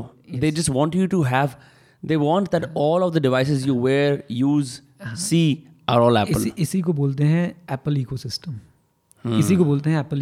कि आपने कुछ ऐसा बना दिया है कि हर चीज़ एक दूसरे से कनेक्ट रहती है। फॉर एग्जांपल, मेरा मैकबुक मेरी वॉच से अनलॉक हो जाता है, तो अगर मैंने वॉच पहन रखी हो, मैं मैकबुक पे जाके बस हाथ रखूंगा या मैं उसके आसपास जाऊंगा तो वो अनलॉक हो जाएगा वहाँ पे। क्रेजी। फॉर एग्जांपल, अब जैसे हम लोग मास्क वगैरह लगा के रखते हैं, तो ये वॉच से अनलॉक हो जाता था। अब तो खैर इसमें मास्क वाला फीचर भी आ गया कि मास्क के साथ भी फेस आईडी ले लेता है। अदरवाइज आपने मास्क लगा रखा है और आपने वॉच पहन रखी है, तो ये फेस आईडी नहीं लेगा, आपके वॉच से अनलॉक कर देगा इसको। क्रेजी। इसके अंदर सर, और ऐसे कैमरा के अंदर कौन से features that you know of? अब देखो, कैमरा के अंदर एक मैं पोर्ट्रेट मोड बहुत ज़्यादा यूज़ करता हूँ। वो तो नॉर्मल, वो तो खैर है ही। और पोर्ट्रेट मोड में आप डिफरेंट तरह की लाइटनिंग यूज़ कर सकते हो, stage light, mono, high key light. हाँ, ये तो मेरे ख्याल से आप अपनी टेक टीम को दोगे ना, जो आपके क्रिएटिव एक्सपर्ट लोग हैं, हाँ, ज़्यादा एक्सप्लोर करके बताएंगे। मैं मेनली इसका एक वीडियो कैमरा यूज़ करता हूँ। सिनेमैटिक यूज़ करते हो आप? सिनेमैटिक भी यूज़ किया है मैंने। अभी सिनेमैटिक आप यूज़ करोगे ना, इसमें सिनेमैटिक में सबसे सही फीचर मुझे लगता है कि आप बाद में भी एडजस्ट कर सकते हो कि कितना आपको बोके बोलते हैं, क्या बोलते हैं टेक्निकल लैंग्वेज में, वो चाहिए आपको। Okay, जैसे मैं इस पर रिकॉर्ड कर रहा हूँ, हाँ, इसमें डेप्थ ऑफ फील्ड तो कमाल की आ रही है। अच्छा, इसने फोकस आप भी आप पे करा हुआ है, लेकिन यहाँ आप उसे टच करके फोकस चेंज कर सकते हैं। हाँ, वो तो है। खैर, क्रेजी, बहुत ही सही है। फिल्म शूट हो सकती है इसमें प्रॉपर। यार लोग बाग बना रहे हैं फिल्म, यार लोग बाग आईफोन पे फिल्म बना रहे हैं। If I am not wrong, हम तो बहुत आगे हैं। आपकी गैंग्स ऑफ वासेपुर, जो आप फैन हो, आप गैंग्स ऑफ वासेपुर के, इसका काफ़ी पार्ट आईफोन पे शूट हुआ है, if I am not wrong. Really? हाँ जी, मैं कल ही रात को देख रहा था दोबारा से। मैं तो रिवाइज करता रहता हूँ यार। एक ये दो तीन चीज़ें मुझे ऐसी लगती हैं जो मुझे लगता है कि यार कमाल ही बन गई हैं। एक ये, एक अगेन थोड़ा सा जजमेंटल हो सकता है, गेम ऑफ थ्रोन्स। हाँ जो है, मैं बहुत, आपने नया वाला देखा हाउस ऑफ ड्रैगन? वो अभी ना झिल नहीं रहा है, वो देखा तो मैंने अप टू डेट हूँ मैं उसमें। हाँ, खत्म हो गया। आई थिंक लास्ट वाला ही शायद, अगर लास्ट वाला नहीं आया तो मेरा फिर वो पूरा अप टू डेट हूँ मैं उसमें, खत्म हो गया बिना स्पॉइलर दिए। लास्ट जो बगावत होती है वो हो गई, वो ड्रैगन से, वो एक ड्रैगन दूसरे ड्रैगन को खा जाता है। आपने दे दिया स्पॉइलर, वो ये बस दैट्स इट। वो मैं Game of Thrones, Gangs of Wasseypur, Mirzapur. हाँ, तो ये मेरा होता है कि अच्छा भाई ब्रेक मिला है तो कुछ देख लें ज़रा। एक नई सीरीज़ आ रही है बहुत ही बढ़िया। आज मैंने अनूप सोनी के इंस्टाग्राम पे देखी थी। मैं आपको उसका ट्रेलर दिखाना चाहता हूँ, आपको वो बहुत अच्छी लगेगी। और आपको मेरे टूटे हुए 1+8T की स्क्रीन पे देखनी पड़ेगी, क्योंकि मैंने इसमें इंस्टाग्राम नहीं डाला हुआ आईफोन के अंदर। लेकिन ये जो सीरीज़ आ रही है ना, इसका नाम है खाकी बिहार फाइल्स। ओके, तो जो बिहार की जर्नी वासेपुर के अंदर शुरू हुई थी, वो सेम क्या कहते हैं इसको आगे बढ़ा रहे हैं। और लेकिन इसका जो प्लॉट है नेटफ्लिक्स बना रहा है, तो थोड़ा और इंटेंस कर रखा है। ए अनूप सोनी, ये ऑफिशियल टीजर देख लो। ये शायद या तो रिलीज़ हो गया या होने वाला है। बट मैंने ना बहुत समय के बाद जाके एक्साइट हुआ किसी क्राइम शो के लिए। इसका ट्रेलर बहुत तासु लगा मेरे को, जो लाइन कट्टा वाली लाइन भी है। शोज़ का तो अपना अलग मज़ा है। एक स्टूडेंट का क्वेश्चन लेते हैं जो इंस्टाग्राम पे आया हुआ था। वो क्वेश्चन था, भाई इतना जेनेरिक क्वेश्चन है और इसके अंदर लोग खुद ही फिगर आउट करते हैं ऐसे, हाउ टू डू टैक्सेस लिखा होता है उसने बस। यार देखो, मैं ये बोलूँगा कि अगर आप एक सैलरीड एम्प्लॉई हो तो अपने आप कर सकते हो, मतलब नॉट अ बिग डील। बहुत सिंपल होता है, आपका एम्प्लॉयर ही सारी चीज़ें कर देता है आपके लिए। और थोड़ा बहुत अगर आप कंप्यूटर से भी हो तो आप अपने आप कर लोगे। But if you are in business तो आपको एक प्रोफेशनल की हेल्प लेनी चाहिए, फॉर श्योर आपको हेल्प लेनी चाहिए। सैलरी एम्प्लॉय हो, ज़्यादा कोई मतलब आपके पास कोई बहुत ज़्यादा कॉम्प्लिकेटेड चीज़ें नहीं है, तो आप अपने आप इसको फिगर आउट कर सकते हो। आप इनकम टैक्स की वेबसाइट पढ़ोगे ना, अगर उसको जो जो वो स्टेप्स बता रहे हो वो भी फॉलो करोगे, यू आर सॉर्टेड, कोई ऐसी दिक्कत नहीं आएगी। जैसे आप बिजनेस में आ जाते हो तो मुझे लगता है कि you should take professional help, क्योंकि वहाँ पे कई प्रोविजंस ऐसे होते हैं जहाँ पे आपका छोटी सी अनदेखी की वजह से ना आपको हो सकता है कि बहुत भारी नुकसान हो जाए, या 2-3 चक्कर वक्कर कहीं के लगाने पड़े, या ऑनलाइन थोड़ा सा आपको और एक्सरसाइज करनी पड़ जाए। तो this is how you do your taxes. जैसे मैं अपनी बात करूँ तो थोड़ा सा बिजनेस बड़ा है तो हमने प्रोफेशनल्स हायर कर रखे हैं यार, मतलब 2-3 लोगों की टीम है जो ये सारी चीज़ें देखती हैं। And you don't take this, क्योंकि आप खुद भी सीईओ, आप भी बाहर से ऑडिट कराते हो। बाहर ऑडिट तो देखो बाहर से ही होगा, वो तो इंडिपेंडेंस का कॉन्सेप्ट है, मैं तो अपना ऑडिट कर ही नहीं सकता। साथ साथ मुझे ऐसा लगता है कि जो लोग उस इंडस्ट्री के साथ टच में है ना, ऑब्वियसली उन्हें ज़्यादा अपडेट्स पता है कि यार आज ये वाली कंप्लाइंस आ गई है, या आज ये वाला रूल चेंज हो गया, या आज से हमें यहाँ पे टीडीएस ज़रूर डिडक्ट करना है, या आज से यहाँ पे टीडीएस डिडक्ट नहीं करना है। हम पढ़ाते हैं तो हम थोड़ा सा पीछे चल रहे होते हैं। क्यों पीछे चल रहे होते हैं? हम चल रहे होते हैं जो आईसीआई ने बोला है कि इस अटेम्प्ट में आने वाला है, हम उस पर फोकस कर रहे होते हैं, थ्योरी पे फोकस कर रहे हो, जो पेपर में आना है बेसिकली। और समय जो है वो आगे निकल जाता है। जैसे फाइनेंस एक 2022 आ गई तो हम अभी 2021 पढ़ा रहे होंगे, या उससे पुराने वाले कुछ प्रोविजंस पढ़ा रहे होंगे। और फाइनेंस एक 2022 जो है वो एक्चुअली हमारे बिजनेस पर लग रही होगी। ओहो, तो उससे क्या आपकी understanding of the profession increase हुई है कि एक तरह आपका खुद सीएस का आप काम कर रहे हो और दूसरा आप पढ़ा रहे हो? इसमें बहुत फ़ायदा होता है, क्योंकि अगर मैं अपने अकाउंट्स कभी लेके बैठता हूँ या अपने टैक्सेस कभी लेके बैठता हूँ, so I can ask questions कि यार ये क्यों किया। जैसे लॉयर्स के बिल पे जीएसटी जो है रिवर्स चार्ज मैकेनिज्म में लगता है। What is reverse charge mechanism? Generally speaking क्या होता है कि सप्लायर को जीएसटी गवर्नमेंट को पे करना होता है। मैं आपको कुछ सप्लाई कर रहा हूँ तो मैं आपसे कलेक्ट करूँगा, गवर्नमेंट को पे करूँगा। रिवर्स चार्ज में जो है रिसिपिएंट को पे करना होता है। तो अगर मैंने लॉयर की सर्विस ली तो मुझे गवर्नमेंट को उसका जीएसटी पे करके आना है। तो ये रिवर्स चार्ज कोई भी लगा सकता है? नहीं, ये कुछ स्पेसिफाइड सर्विसेज हैं। एक नोटिफिकेशन निकाल के गवर्नमेंट ने जो है सारी चीज़ें बता रखी हैं कि किन किन सर्विसेज पे रिवर्स चार्ज होगा, हर किसी पे नहीं है। And why is that, why lawyers get this benefit? So lobby बहुत ज़्यादा स्ट्रांग है, आई थिंक पहला रीज़न यही है। दूसरा कहते हैं कि भाई लॉयर्स इस चक्कर में क्यों पड़े कि हम जीएसटी कराएं, हमें तो केस लड़ने हैं। और तीसरा कहीं ना कहीं ये तो किसी भी प्रोफेशन के लिए बोल सकते हो आप, वही ना लॉबी का सबसे, मुझे ऐसा लगता है, this is my first thought. और साथ साथ मुझे ऐसा लगता है कि कहीं ना कहीं इसमें बहुत सारी एग्जाम्शन है। जैसे कि अगर आप पर्सनल पर्पज़ के लिए लॉयर हायर कर रहे हो ना, तो उस पर जीएसटी होगा ही नहीं। अगर नॉन बिजनेस एंटिटी हो, क्यों नहीं होगा? फिर आपके लिए भी तो वो एक कंप्लाइंस बढ़ गई ना। एक आम आदमी है यार, आम आदमी अपने पर्सनल पर्पज़ का कोई केस लड़ रहा है, अब उसको आप बोलो भाई तू इसका जीएसटी जमा करा, तो मतलब वो जीएसटी पहले रजिस्ट्रेशन ले, वो उसके लिए परेशान हो। लेकिन एक बिजनेस एंटिटी अगर लॉयर की सर्विस ले रही है तो वहाँ पे बिजनेस एंटिटी को ही उसका जीएसटी डिपॉजिट कराना है। कमिंग टू द पॉइंट कि येस, जो मुझे पढ़ाने से नॉलेज मिलती है वो मैं अपने टैक्सेस के टाइम पे 4-5 काउंटर क्वेश्चन पूछ पाता हूँ उसके तरफ से। जैसे किसी का टीडीएस एक पर्टिकुलर सेक्शन में डिडक्ट नहीं कर रहे हैं तो पूछ सकते हो ना, क्यों नहीं कर रहे हो। या फॉर एग्जाम्पल, मैं घर अभी अपना रेंट पे लेके रह रहा था, तो उसका वो TDS नहीं करा उन्होंने एक दोबारा, तो मैंने उनको टोका, मैंने कहा भाई TDS तो इसका होना चाहिए, आप लोग क्यों नहीं कर रहे हो? तो फिर उसने 2 सेक्शन शेयर किए, मैंने कहा अच्छा यार पढ़ाते तो हमने, मैंने 2-3 सेक्शन शेयर कर दिए। सो पॉइंट ये है कि डेफिनेटली हेल्प मिलती है आपको नॉलेज है तो। सर बहुत सारे लोग ऐसे हैं जो GST की खास तारीफ करते हैं कि GST बहुत बढ़िया सेंट्रलाइजिंग इम्पल्स था गवर्नमेंट का, बहुत अच्छा हुआ है, लेकिन अगर आपके पास प्रॉपर GST के लोग नहीं है, इनवॉइसिंग टीम्स नहीं है और आप खुद से करते हो, it can be tough for people जो नॉन CA बैकग्राउंड से हैं, नॉन टेक्निकल बैकग्राउंड से हैं। तो जब GST नहीं था क्या वो वाला एरा बेटर था टैक्सेस के लिए, ये वाला? अगर आप कंपैरिजन करते हो pre GST era post GST era, what was better like objectively? Right, मैं ना ये क्वेश्चन आपसे पूछना चाहता हूँ मैडम, तो आपका फर्स्ट पॉडकास्ट और आज के पॉडकास्ट में टेक्नोलॉजिकली फ्लुएंसी वाइज डिफरेंस है कि नहीं है? हाँ, बहुत डिफरेंस है। तो यार GST ना एक नया लॉ है, ऑल्दो 2017 में आ गया था, लेकिन वो एक नई चीज़ है, राइट? सरकार को अलग अलग तरह के चैलेंजेस आ रहे हैं उसको अप्लाई करने में। I am not pro government और अगेंस्ट गवर्नमेंट। देखो यार, मैं लॉजिकल बात करना चाहता हूँ। लॉजिकल बात यह है कि GST ना एक्चुअली में कोई टैक्स नहीं था, वो एक बिजनेस रिफॉर्म है, वो बिजनेस को स्मूथ करना चाहते थे। मैं आपको एक सिंपल बात बताऊँ, मान लो मैं टीचर हूँ, मैं सर्विसेज दे रहा था और मैं सर्विसेज लेता भी हूँ और मैं गुड्स भी लेता था, राइट? गुड्स के ऊपर जो मैं टैक्सेस पे करता था ना, वो मेरे कॉस्ट बन जाते थे। थोड़ा टेक्निकल हो रहा होगा, बट गुड्स के ऊपर जो मैं टैक्सेस पे करता था वो मेरे कॉस्ट बन जाते थे। क्यों बन जाते थे? क्योंकि ये सर्विसेज और गुड्स अलग अलग लॉ में टैक्स होते थे। गुड्स के ऊपर पहले लगता था भाई साहब वैट, जिसे हम बोलते थे LST लोकल सेल टैक्स या सेंट्रल सेल टैक्स। सर्विसेज के ऊपर लगता था सर्विस टैक्स।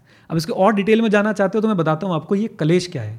ये कलेश था हमारे कॉन्स्टिट्यूशन के अंदर, जो है 3 लिस्ट बनी हुई है, List 1, List 2, List 3, union list, state list and concurrent list. Union list में जितने भी मैटर्स लिखे हैं उन पे सिर्फ पार्लियामेंट लॉ बना सकता है। स्टेट लिस्ट में जितने मैटर लिखे हुए हैं उन पे सिर्फ स्टेट लेजिस्लेटिव असेंबली लॉ बना सकती है। कॉन्करेंट लिस्ट में जितने मैटर लिखे हुए हैं उसमें स्टेट और सेंटर दोनों लॉ बना सकते हैं, और सेंटर का अपर हैंड रहेगा हमेशा। अब था क्या, कुछ टैक्सेस स्टेट के पास थे, कुछ टैक्सेस जो है वो सेंटर के पास थे। For example income tax centre के पास है। कमिंग टू इनडायरेक्ट टैक्सेस, पहले होता था एक्साइज ड्यूटी, वो सेंटर के पास था। सर्विस टैक्स वो सेंटर के पास था। CST तो मजाक था, सेंट्रल सेल टैक्स लगाती सेंट्रल गवर्नमेंट थी, कलेक्ट स्टेट गवर्नमेंट करती थी, और उसमें मजाक बहुत ज़्यादा था कि ना उस मतलब एक्चुअली में आप इसको बहुत शॉर्ट में अगर समझो तो पुराने सिस्टम में क्या था कि टैक्सेस जो आप पे करते थे ना, उसको क्रेडिट नहीं ले पाते थे, आप उसे आगे अपनी लाइबिलिटी के लिए सेट ऑफ नहीं कर पाते थे, और फिर वो आपके कॉस्ट में आ जाते थे। जब वो आपकी कॉस्ट में आ जाते थे तो उसके 2 इम्पैक्ट होते थे। एक तो आप सोचो ना, मेरी कॉस्ट बढ़ गई, अब मेरे पास 2 ही रास्ते हैं, प्रॉफिट मार्जिन घटाऊं या सेल प्राइस बढ़ाऊं। तो इसलिए मैं सेल प्राइस बढ़ाता था, बहुत बेसिक मैथमेटिक्स। दूसरा, उस टैक्स के ऊपर भी और कोई टैक्स लग जाता था, मतलब टैक्सेस ऑन टैक्सेस, जिसे हम लोग इंग्लिश में बोलते हैं कैस्केडिंग इफेक्ट, मतलब टेक्निकली जिसे हम बोलते हैं कैस्केडिंग इफेक्ट हो जाता था। इन दोनों इफेक्ट के चलते इन्होंने सोचा GST लेके आते हैं। GST लाए। GST का जो इंटेंट है वो बहुत ही अच्छा है, बहुत ही अच्छा है। आप किसी भी समझदार व्यक्ति से पूछोगे तो GST फ्यूचर है, राइट? GST की जो इम्प्लीमेंटेशन है वो स्मूथ नहीं है। और आप अगर ध्यान से देखोगे गवर्नमेंट का कोई भी पोर्टल ढंग से नहीं चलता है अब उसमें, सिवाय टैक्स के पोर्टल के, इनकम टैक्स के। मैंने अरे आप CA से पता करो, द्वंद्व युद्ध चल रहा होता है भाई साहब ट्विटर पे, द्वंद्व युद्ध, पोर्टल नहीं चल रहा, डेट एक्सटेंड करो, पोर्टल नहीं चल रहा, डेट एक्सटेंड करो। सर मैंने अभी ITI भरा, ऐसे हप्पा मार के पैसे ले लेता है वो, बिल्कुल यूं पैसा तो बिल्कुल जल्दी ले लेंगे, लेकिन आपकी ITR फाइल हो गई टाइम पे, यही बहुत है, नहीं तो लास्ट मोमेंट पे बड़ी दिक्कत होती है। और यहाँ पे मैं एक बात और ऐड करूंगा, देखो विनम्र क्या है कि हमें ना कभी भी किसी का फैन नहीं होना चाहिए और ना ही कभी किसी से अंधी नफरत करनी चाहिए, तो ये मेरा प्रिंसिपल है। तो इनकम टैक्स पोर्टल से भी मैं कोई अंधी नफरत नहीं करता। क्यों यार, हम भी तो फिर वही है ना, लेट लतीफ, रात को ही बैठेंगे भाई, जब सारी दुनिया एकदम बैठेगी तभी हम बैठेंगे। तो जो लोग, अब अगेन वो बात आ रही है, जो CAs AI का यूज़ कर सकते हैं, टेक्नोलॉजी का यूज़ कर सकते हैं, कई CAs को आप देखोगे ड्यू डेट पे ऑफिस पर ताला लगा होता है। क्यों भाई, हो गया हमारा काम, तो हम तो पहले से एडवांस में करके बैठे हैं। और कई CAs देखो भाई तलवारें लेके ट्विटर पर निकले हुए होते हैं, और दोनों ही सही है, दोनों ही गलत नहीं है। कई बार क्लाइंट लेट डॉक्यूमेंट दे रहा है, कई बार और तरह के मतलब और चैलेंजेस हैं जिसकी वजह से वो लेट हो जाते हैं। So my simple humble point is कि GST एक्चुअली में एक अच्छा सोच है, इम्प्लीमेंटेशन उतनी स्मूथ नहीं हुई है जितनी होनी चाहिए थी, और जिस दिन हो जाएगी ना, आपको अभी टेंशन होती है इनवॉइस के बारे में, आप जो बात करना चाहते हो, मैं समझता हूँ आप क्या बात करना चाह रहे हो, अभी आपको दिक्कतें लगती हैं, लेकिन एक टाइम ऐसा आएगा इतना स्मूथ आ जाएगा आपको कुछ करना ही नहीं होगा। आपको बस महीने में 1 दिन बैठना है, 4 बार क्लिक करना है कि हाँ मैंने ये किया था, ओके बस दैट्स इट। ये इनका एम था। और GST की हिस्ट्री में चलोगे तो एक तो ना इंडिया में हर चीज़ में पॉलिटिक्स है, बीजेपी और कांग्रेस कांग्रेस पहले जिस बात को सही बोलती थी बीजेपी उसे गलत बोलती थी, फिर बीजेपी आ गई तो बीजेपी उस बात को सही बोलती, कांग्रेस गलत बोलती है। हमारा देश आधा तो इसी में रह गया, आधा तो हमारा देश इसी में रह गया। जीएसटी उसका एक एग्जाम्पल है, आधार उसका एक एग्जाम्पल है। पहले आधार को कितना क्रिटिसाइज किया जाता था कि आधार नहीं होना चाहिए, ये नहीं होना चाहिए, फंसा रहे हैं, ये सबका रिकॉर्ड रखेंगे, ये करेंगे, ये बीजेपी वाले करते थे। फिर उसके बाद जब बीजेपी पावर में आ गई तो उन्होंने भाई साहब आधार को ऐसा कर दिया कि आधार बिना तुम पिज़्ज़ा भी ना खरीद पाओ। तो उसके बाद उन्होंने क्या बोला कि भैया अब तो आधार ही है सब कुछ, राइट। जीएसटी सोच कांग्रेस की है, अब इस पर भी लड़ाई हो सकती है कि नहीं जी ये सोच तो बीजेपी की है, लेकिन मेरे हिसाब से जो मेरी नॉलेज बोलती है ये पी चिदम्बरम साहब की सोच है, ये कहीं ना कहीं मनमोहन सिंह साहब की सोच है। विद ऑल ड्यू रिस्पेक्ट यार, मैं किसी पॉलिटिकल पार्टी से एफिलिएशन नहीं रखता हूँ।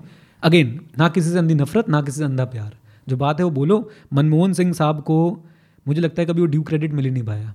वो फाइनेंस मिनिस्टर है जिसकी वजह से आज हम और आप बैठ के यहाँ पे पॉडकास्ट कर रहे हैं और दुनिया सुन रही है, यूट्यूब इंडिया में चल रहा है, राइट। वो फाइनेंस मिनिस्टर है जिसने देश का, मैं बोलूंगा, बिल्कुल ही काया पलट कर दी थी। लिबरलाइजेशन रिफॉर्म्स उन्हीं के अंदर आए थे ना, यस यस यस, जिसकी वजह से फॉरेन डायरेक्ट इन्वेस्टमेंट वगैरह सब कुछ आने शुरू हुई थी। And if I am not wrong, जब वो ये सब रिफॉर्म लाए थे उसके बाद वो साउथ दिल्ली से इलेक्शन हारे थे। वाह, एक बार आप इसको चेक करेगा इस फैक्ट को, बल्कि मैं ऑडियंस से बोलूंगा चेक करके बताएंगे। जब वो सारे रिफॉर्म लिया है, जब इंडिया एकदम भाग रहा है बहुत सॉलिड तरीके से, सब कुछ खुल चुका है, उसके बाद वो इलेक्शन लड़ते हैं और हार जाते हैं। वही तो, एक सब्जेक्ट मैटर एक्सपर्ट और एक अच्छा पॉलिटिशियन दो अलग चीजें होते हैं, बहुत अलग चीजें होती हैं। और I think because he was made the face of it, एक सब्जेक्ट मैटर एक्सपर्ट और एक फाइनेंस इन्फ्लुएंसर भी अलग अलग चीजें होती हैं। हाँ, फर्क है। एक होता है, अब मैंने ये चीज़ देखा है पर्टिकुलरली किसी भी तरह के इन्फ्लुएंसर के अंदर ना, कि आप बुलेट पॉइंट पढ़ के कैरिज्मेटिकली बोल लोगे, लेकिन मैं बहुत सारे ऐसे लोगों से मतलब यार अगर इसमें ज़्यादा बात करेंगे ना, I can't really speak about it, क्योंकि मेरे को आता नहीं है। और उसे एडमिट कर लेना is a bad thing. It means कि आप फिर एक न्यूज़ रीडर हो, आप बोलो कि मैं एक एंकर हूँ, जैसे न्यूज़ के अंदर आता है उस सामने टेलीप्रॉम्प्टर पर लिखा होता है, आप बोल दो। आप ये क्यों बोलते हो कि मैं सब्जेक्ट मैटर एक्सपर्ट हूँ, मेरे को पैनल में बुलाया जाए और मैं इंडिया की इकोनॉमी में अभी क्रैश आएगा मैं बता सकता नहीं बता सकते। आपकी स्किन इन द गेम नहीं है, आप एक कम्युनिकेटर हो, आप एक एक्सपर्ट नहीं हो। कम्युनिकेटर बहुत सारे हैं ऐसे। तो आप किसी की शादी होती है तो उसमें बोलते हैं भाई ये एंकर है, अब आ रही है ब्राइड, अब आ रहा है groom, which is different from saying कि जो जो कुछ और जो सेरेमनी वगैरह होती है। ठीक है सर, अब आगे चलते हैं, let's get more questions in. इसका कंक्लूजन यही है कि भाई सीए को कोई ख़त्म नहीं कर रहा, सीए खत्म होगा, कोई भी सीए खत्म होगा तो अपनी वजह से ही होगा, बाकी अपनी टेक्नोलॉजी को अपनाएं और आगे बढ़ते जाएं। हाँ जी, ठीक है, ओके। हाँ, ये सेम क्वेश्चन है, सॉफ्टवेयर रिप्लेस सीए वाला आया हुआ है। अरे मुझे बहुत आते हैं, मेरे यूट्यूब के कमेंट्स में भरा रहता है। Okay, so this is what Rao asks, I know Rao. This Rao पूछता है, Nifty at all year high, crypto winter has set in, where do we go from here when it comes to investing. बहुत ही interesting question है, बहुत ही बढ़िया सवाल है। मैं इसमें ना एक बात बोलना चाहता हूँ मैडम, कि हमने इंसानों ने हर चीज़ को कॉम्प्लिकेट कर दिया है। आप एक हेल्दी लाइफ जी सकते हो अगर आप रात को ढंग से सो, पानी ज़्यादा पियो और एक्सरसाइज करो, आप एक अच्छी हेल्दी लाइफ जी सकते हो। मैंने 3 बातें बोली सिर्फ। Correct. रात को आप अच्छे से सो, 7-8 घंटे की नींद लो, अच्छे से आप पानी पियो, हाइड्रेटेड रहो, और साथ साथ में अपना दिन का आधे पौने घंटे का, 1 घंटे का, जो भी आपको सिर्फ कुछ नहीं करना, तो आप वॉक करो। आप बोलोगे सर ये तो इन्वेस्टिंग से कैसे रिलेट हुआ है? इन्वेस्टिंग भी ऐसी है, इतनी सिंपल है, इतनी ज़्यादा सिंपल है, लेकिन लोगों को चाहिए थ्रिल। अब वो थ्रिल के चक्कर में अपना पैसा खो बैठते हैं। अगर कोई मुझसे आज पूछे कि भाई मुझे आज क्या करना चाहिए, यार आपके पास बहुत सिंपल रास्ते हैं। रास्ता नंबर 1, आप लोग क्या करें, आप लोगों को कुछ नहीं पता, इंडेक्स फंड में अपनी एसआईपी शुरू कर दें आज भी। रास्ता नंबर 2, आपको थोड़ा बहुत ज्ञान है, आप म्यूचुअल फंड में अपनी एसआईपी, एक्टिव म्यूचुअल फंड के अंदर अपनी एसआईपी शुरू कर दें। रास्ता नंबर 3, आपके पास ज़्यादा ज्ञान है, आपको एक आधा अच्छा स्टॉक पकड़ें, उसके अंदर इन्वेस्ट करना शुरू कर दें। अब इस बात में किसी को मज़ा नहीं आएगा, क्यों? क्योंकि इसमें मैंने ये नहीं बताया ना कि अगले दिन में, मतलब वो 21 दिन में पैसा डबल कैसे करें। अगर आप ये काम करते हैं, आप लॉन्ग रन में हर उस व्यक्ति को बीट कर देंगे जो शॉर्ट रन में पैसा कमाना चाह रहा था स्टॉक मार्केट से। सर इससे एक छोटा सा क्वेश्चन मेरे को ये आता है कि या तो ये फितरत ऐसी है, लेकिन ऐसा लगता है कैश इन हैंड आ जाए, जल्दी से आ जाए, लेकिन इन्वेस्टिंग के अंदर तो आपके पास पैसा नहीं आता, आपकी स्क्रीन पे लिखा हुआ है मेरे पास पैसे हैं, तो वो आप उससे सेटिस्फाई कैसे रहते हो कि भाई मैं वहाँ पे मेरे 57 लाख है, 1 करोड़ है, पर उस स्क्रीन पे है, मैं निकालूंगा नहीं उसे, मैं लॉन्ग टाइम इन्वेस्टर हूँ। देखो इसके पीछे मेरा थॉट क्या है, अगेन ये फर्स्ट प्रिंसिपल बता रहा हूँ आपको इन्वेस्टिंग का। फर्स्ट प्रिंसिपल इन्वेस्टिंग का, मुझसे कोई पूछता है क्या है तो मैं बोलता हूँ please don't say that I am buying share of XYZ company, please say that I am becoming a partner और becoming a owner of that company. Okay ये फर्स्ट प्रिंसिपल है। अगर आप ये प्रिंसिपल नहीं रखोगे ना तो आपके वही आपके मन में आता रहेगा, यार इतने पैसे बेच देता हूँ, इतने पैसे बेच देता हूँ। आई हैव स्टॉक्स जो मैंने 100 रुपये का लिया था 300 रुपये का हो गया, और सोचो मैं ऐसे देखता हूँ बैठ के, यार 10 लाख लगाए थे 30 लाख हो गए, और फिर भी मेरे माइंड में एक बार भी नहीं आता मैं इसे बेच दूँ। तो आप इवेंचुअली कभी ना कभी तो लिक्विडेट करोगे ना। 100% करूँगा। कब करूँगा? बहुत बहुत सही क्वेश्चन है आपका, कब करूँगा। देखो यार, मैंने जो पढ़ के, जो लोगों से बात करके, जो अपने एक्सपीरियंस से सीखा, मुझे 4 M's समझ आए इन्वेस्टिंग के। Number 1 is meaning of business, कि भाई वो कंपनी बिजनेस क्या करती है। नंबर 2 इज़ उसकी मैनेजमेंट। नंबर 3 कि उसके पास कोई मोट बोलते हैं कॉम्पिटिटिव एडवांटेज को। कॉम्पिटिटिव एडवांटेज क्या होती है कि उसके पास कोई ऐसी चीज़ है जो उसके कॉम्पिटिटर के पास नहीं है, और वो उसको बार बार आउट परफॉर्म कर रही है, अपने बाकी कॉम्पिटिटर को आउट परफॉर्म करती जा रही है। Number 4 is margin of safety, that is related to valuation. अगर टाइम अलाउ करेगा तो हम डिस्कस कर लेंगे। जिस दिन मुझे इन तीन में मार्जिन ऑफ सेफ्टी में नहीं, इन तीन में, मीनिंग ऑफ बिजनेस में, मैनेजमेंट में, या इसकी मोट में कुछ गड़बड़ नजर आएगी, मैं बेचूंगा। नहीं तो मैं नहीं बेचूंगा। मैं बेच के, अच्छा मैं बताओ what is the next step, मैं बेच के क्या करूँ? वो कैश आएगा, क्या करूँ उससे? लोग कंजम्पशन करते हैं, सो कंजम्पशन के लिए मेरे पास मेरी एक्टिव इनकम है ना। समझ गया, अब मैं समझ गया। और वो इतनी हेल्दी है कि मैं उसको भी ढंग से कंज्यूम नहीं कर पाता, मैं उसको भी इन्वेस्ट कर रहा हूँ। तो आई थिंक लोग आपकी वाली बोट में ही हैं। लोग सोचते हैं कि इन्वेस्टिंग से ही कोई ऐसा हो जाए कि मेरे पर आ जाए, फिर मैं उसे कंज्यूम करूँ, उसे लगाऊँ चीज़ों पे। ये एक प्रॉब्लम है, ये एक प्रॉब्लम है। आप इन्वेस्टिंग करो। आपने विनम जब ये पॉडकास्ट शुरू किया था तो आपका क्या था कि बस कल तक करूँगा फिर छोड़ दूंगा, या एक एपिसोड करूँगा और छोड़ दूंगा, या अभी आपके मन में क्या है इस पॉडकास्ट को लेकर? ये तो लाइफ टाइम है। एग्जैक्टली, बिकॉज आपका बिजनेस है ना, आपका प्रोफेशन है ना ये। करेक्ट। तो आप जब कंपनी में इन्वेस्ट कर रहे हैं, यानी आप उस बिजनेस में पार्टिसिपेट कर रहे हो। आप बिजनेस रोज़ नहीं बेचने के बारे में सोचते। और रही बात उससे कमाने की, तो एक लेमैन को क्या करना चाहिए जिसकी इनकम, मैं बोलूँगा कि एवरेज इनकम वो अर्न कर रहा है, उसे अपने कम से कम 20-25 साल इन्वेस्ट करना चाहिए। कम से कम 20-25 साल उसे इन्वेस्ट करना चाहिए। देखो मैं आपको एक फर्स्ट प्रिंसिपल और बताता हूँ। एक मैंने बताया कि आप बिजनेस ओरिएंटेड माइंडसेट रखो। स्टॉक मार्केट में वही पैसे कमा सकता है जो बहुत ज़्यादा पैसे लगाएगा। अब मन में इसको सुन के 2 सवाल आते हैं कि सर एक बात बताओ कि बहुत सारे पैसे आएंगे कहाँ से? 2 तरीके हैं। एक ये तरीका कि आपने अपने अर्ली ईयर्स में कोई जैकपॉट आपके हाथ लग गया, आपका बिजनेस इतना अच्छा चल गया कि आपके पास अब करोड़ों रुपए का रेवेन्यू आता है, तो आपके पास एकदम बढ़िया कैपिटल है, आप उसे इन्वेस्ट करो। अब आप बोलोगे कि सर एक बंदा 50,000 महीने की सैलरी, हमारे ऑडियंस में बहुत सारे लोग होंगे 20,000 महीने की सैलरी होगी, 25,000 महीने की सैलरी, वो कहाँ से लाएगा करोड़ों रुपए? और मैं बता दूं स्टॉक मार्केट में पैसा नहीं बनेगा अगर आप बहुत सारा पैसा इन्वेस्ट नहीं करोगे। वो लाएगा इन 20-25 साल में। वो धीरे धीरे धीरे धीरे कैपिटल वो बिल्ड करेगा, धीरे धीरे, स्लोली स्लोली। और उस कैपिटल को कब एंजॉय करेगा? यहाँ पे बहुत बैकलैश मिलता है कि अरे 60 की उम्र में क्या एंजॉय करेंगे, 50 की उम्र में क्या एंजॉय करेंगे। मैं ये कह ही नहीं रहा ना कि आप अभी एंजॉय मत करो। आप अपने वर्ड्स मेरे माउथ में क्यों डालने की कोशिश कर रहे हो कि एंजॉय नहीं कर रहे? एंजॉय करो अभी भी, लेकिन साथ साथ आप अपने एक समय के लिए इन्वेस्ट भी उसको करते जाओ। और अगर आपके पास अच्छा बिजनेस है, फॉर एग्जाम्पल एक बंदा वो कहता है सर मैं तो 20 लाख रुपये ना महीने कमाता हूँ, उसको 3-4 साल में वो इतना पैसा इन्वेस्ट कर सकता है कि उसकी आने वाली जिंदगी सही चलेगी। लेकिन जो बंदा 20,000 महीना कमा रहा है, मैं उसे बोलूँगा भाई देखो 20-25 साल इन्वेस्ट करना पड़ेगा। आपका जब तक साइजेबल कैपिटल नहीं होगा स्टॉक मार्केट में, भूल जाओ आप कुछ कमा पाओगे। किसी को बोल दो आप यार तू 5,000 रुपये की एसआईपी शुरू कर, 20 साल तक 5,000 रुपये की एसआईपी करता रहे, कुछ नहीं बना पाएगा वो, जब तक उस 5,000 की एसआईपी को अपने इनकम के प्रपोर्शन में हर साल बढ़ाएगा नहीं, इंक्रीमेंटली। यस, जब तक वो बढ़ाएगा। तो ये एक बहुत बहुत बड़ा चैलेंज है। लोगों को सिंपल चीज़ें चाहिए ही नहीं, उन्हें चाहिए कॉम्प्लिकेशन, उन्हें चाहिए वही कि भाई मेरे को पैसा डबल करना है। वो आपको मैं एक ऑप्शन देता हूँ ना, आप एक काम करो विनम्र, आपको मैं बता सकता हूँ कि आप दिन में स्टॉक मार्केट से खूब हज़ारों रुपए कमा सकते हो, लेकिन उसके लिए आपको सब कुछ छोड़ना पड़ेगा। आपको विनम्र सब कुछ छोड़ना पड़ेगा और दिन रात आपको स्टॉक मार्केट के सामने बैठना पड़ेगा। पागल हो जाएगा सर आदमी। नहीं, लोग हैं ऐसे, लोग कर रहे हैं ऐसा, और कर रहे हैं वो अपने लिए कर रहे हैं, उनका बिजनेस है, उनका प्रोफेशन है। जैसे आपका प्रोफेशन यहाँ पे कंटेंट क्रिएट करना है या वैल्यू ऐड करना है अपने पॉडकास्ट के थ्रू, उनका प्रोफेशन है भाई मैंने स्क्रीन खोल के बैठना है, मैंने एक्टिव ट्रेडिंग करनी है, मैंने इसी से कमाना है। Very good for them.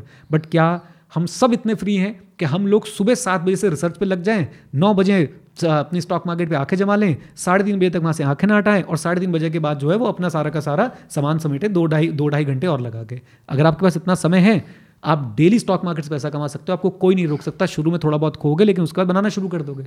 वो फुल टाइम ऑक्यूपेशन है।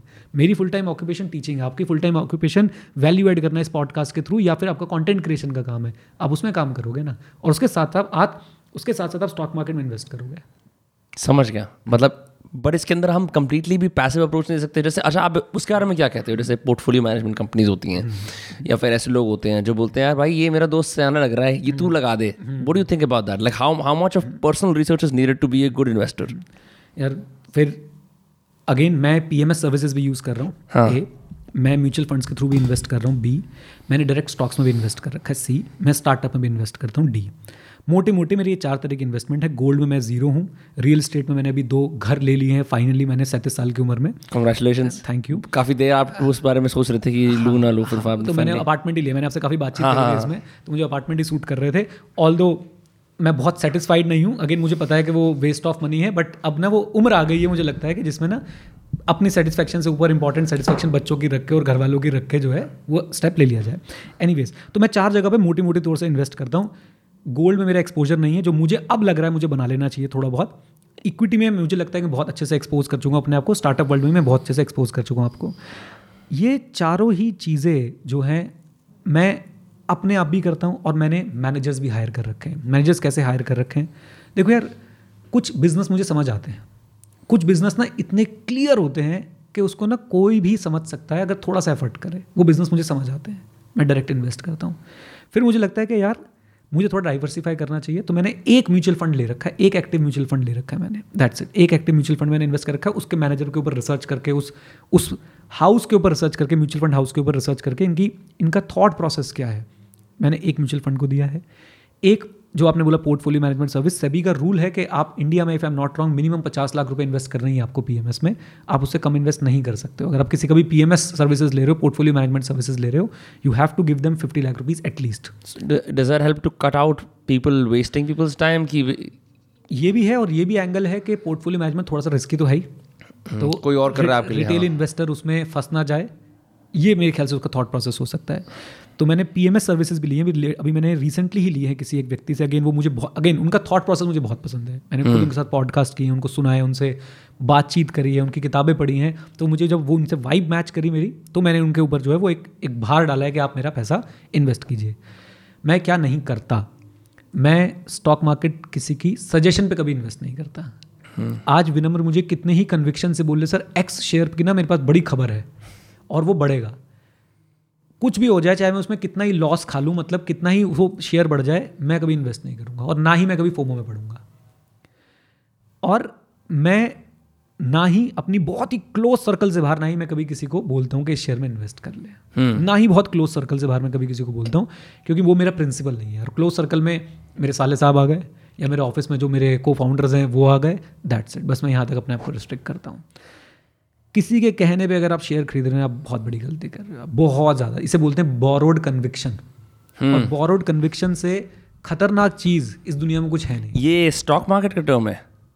आई डोंट नो ये स्टॉक मार्केट का टर्म है, मतलब मेरे को इसके 36 तरह के एप्लीकेशन दिख रहे हैं दुनिया भर के अंदर कि लोग कैसे किसी और के कहने पर काम कर लेते हैं और उसमें नुकसान होता है. फिर बोरोड कन्विक्शन है. अब मैंने आपको बोल दिया मैंने वो शेयर लिया. अब आपको मैंने वो शेयर पता क्यों लिया? क्योंकि मुझे अगले 20 साल रुकना है. आपको 2 साल बाद पैसा चाहिए था. हाँ, हम कंटेक्चुअलाइज नहीं कर पाते दूसरे इंसान की जिसको हम एडवाइस दे रहे होते हैं, और वो कंटेक्चुअलाइज नहीं कर रहा था एडवाइस रिसीवर की ये किस कॉन्टेक्स्ट से बोल रहा है. एग्जैक्टली. और यार मैं क्या बोलूँ, कभी कभी दुख बहुत होता है कि हम सब, मतलब जितने भी लोग हैं, मतलब देखो यार, मैं मेरा टोटल पोर्टफोलियो साइज़ ना अब करोड़ में रन कर रहा है जो इक्विटी का पोर्टफोलियो है. I have the experience, I want to tell people के क्या करो क्या ना करो, लेकिन पता नहीं जनता मानती नहीं है.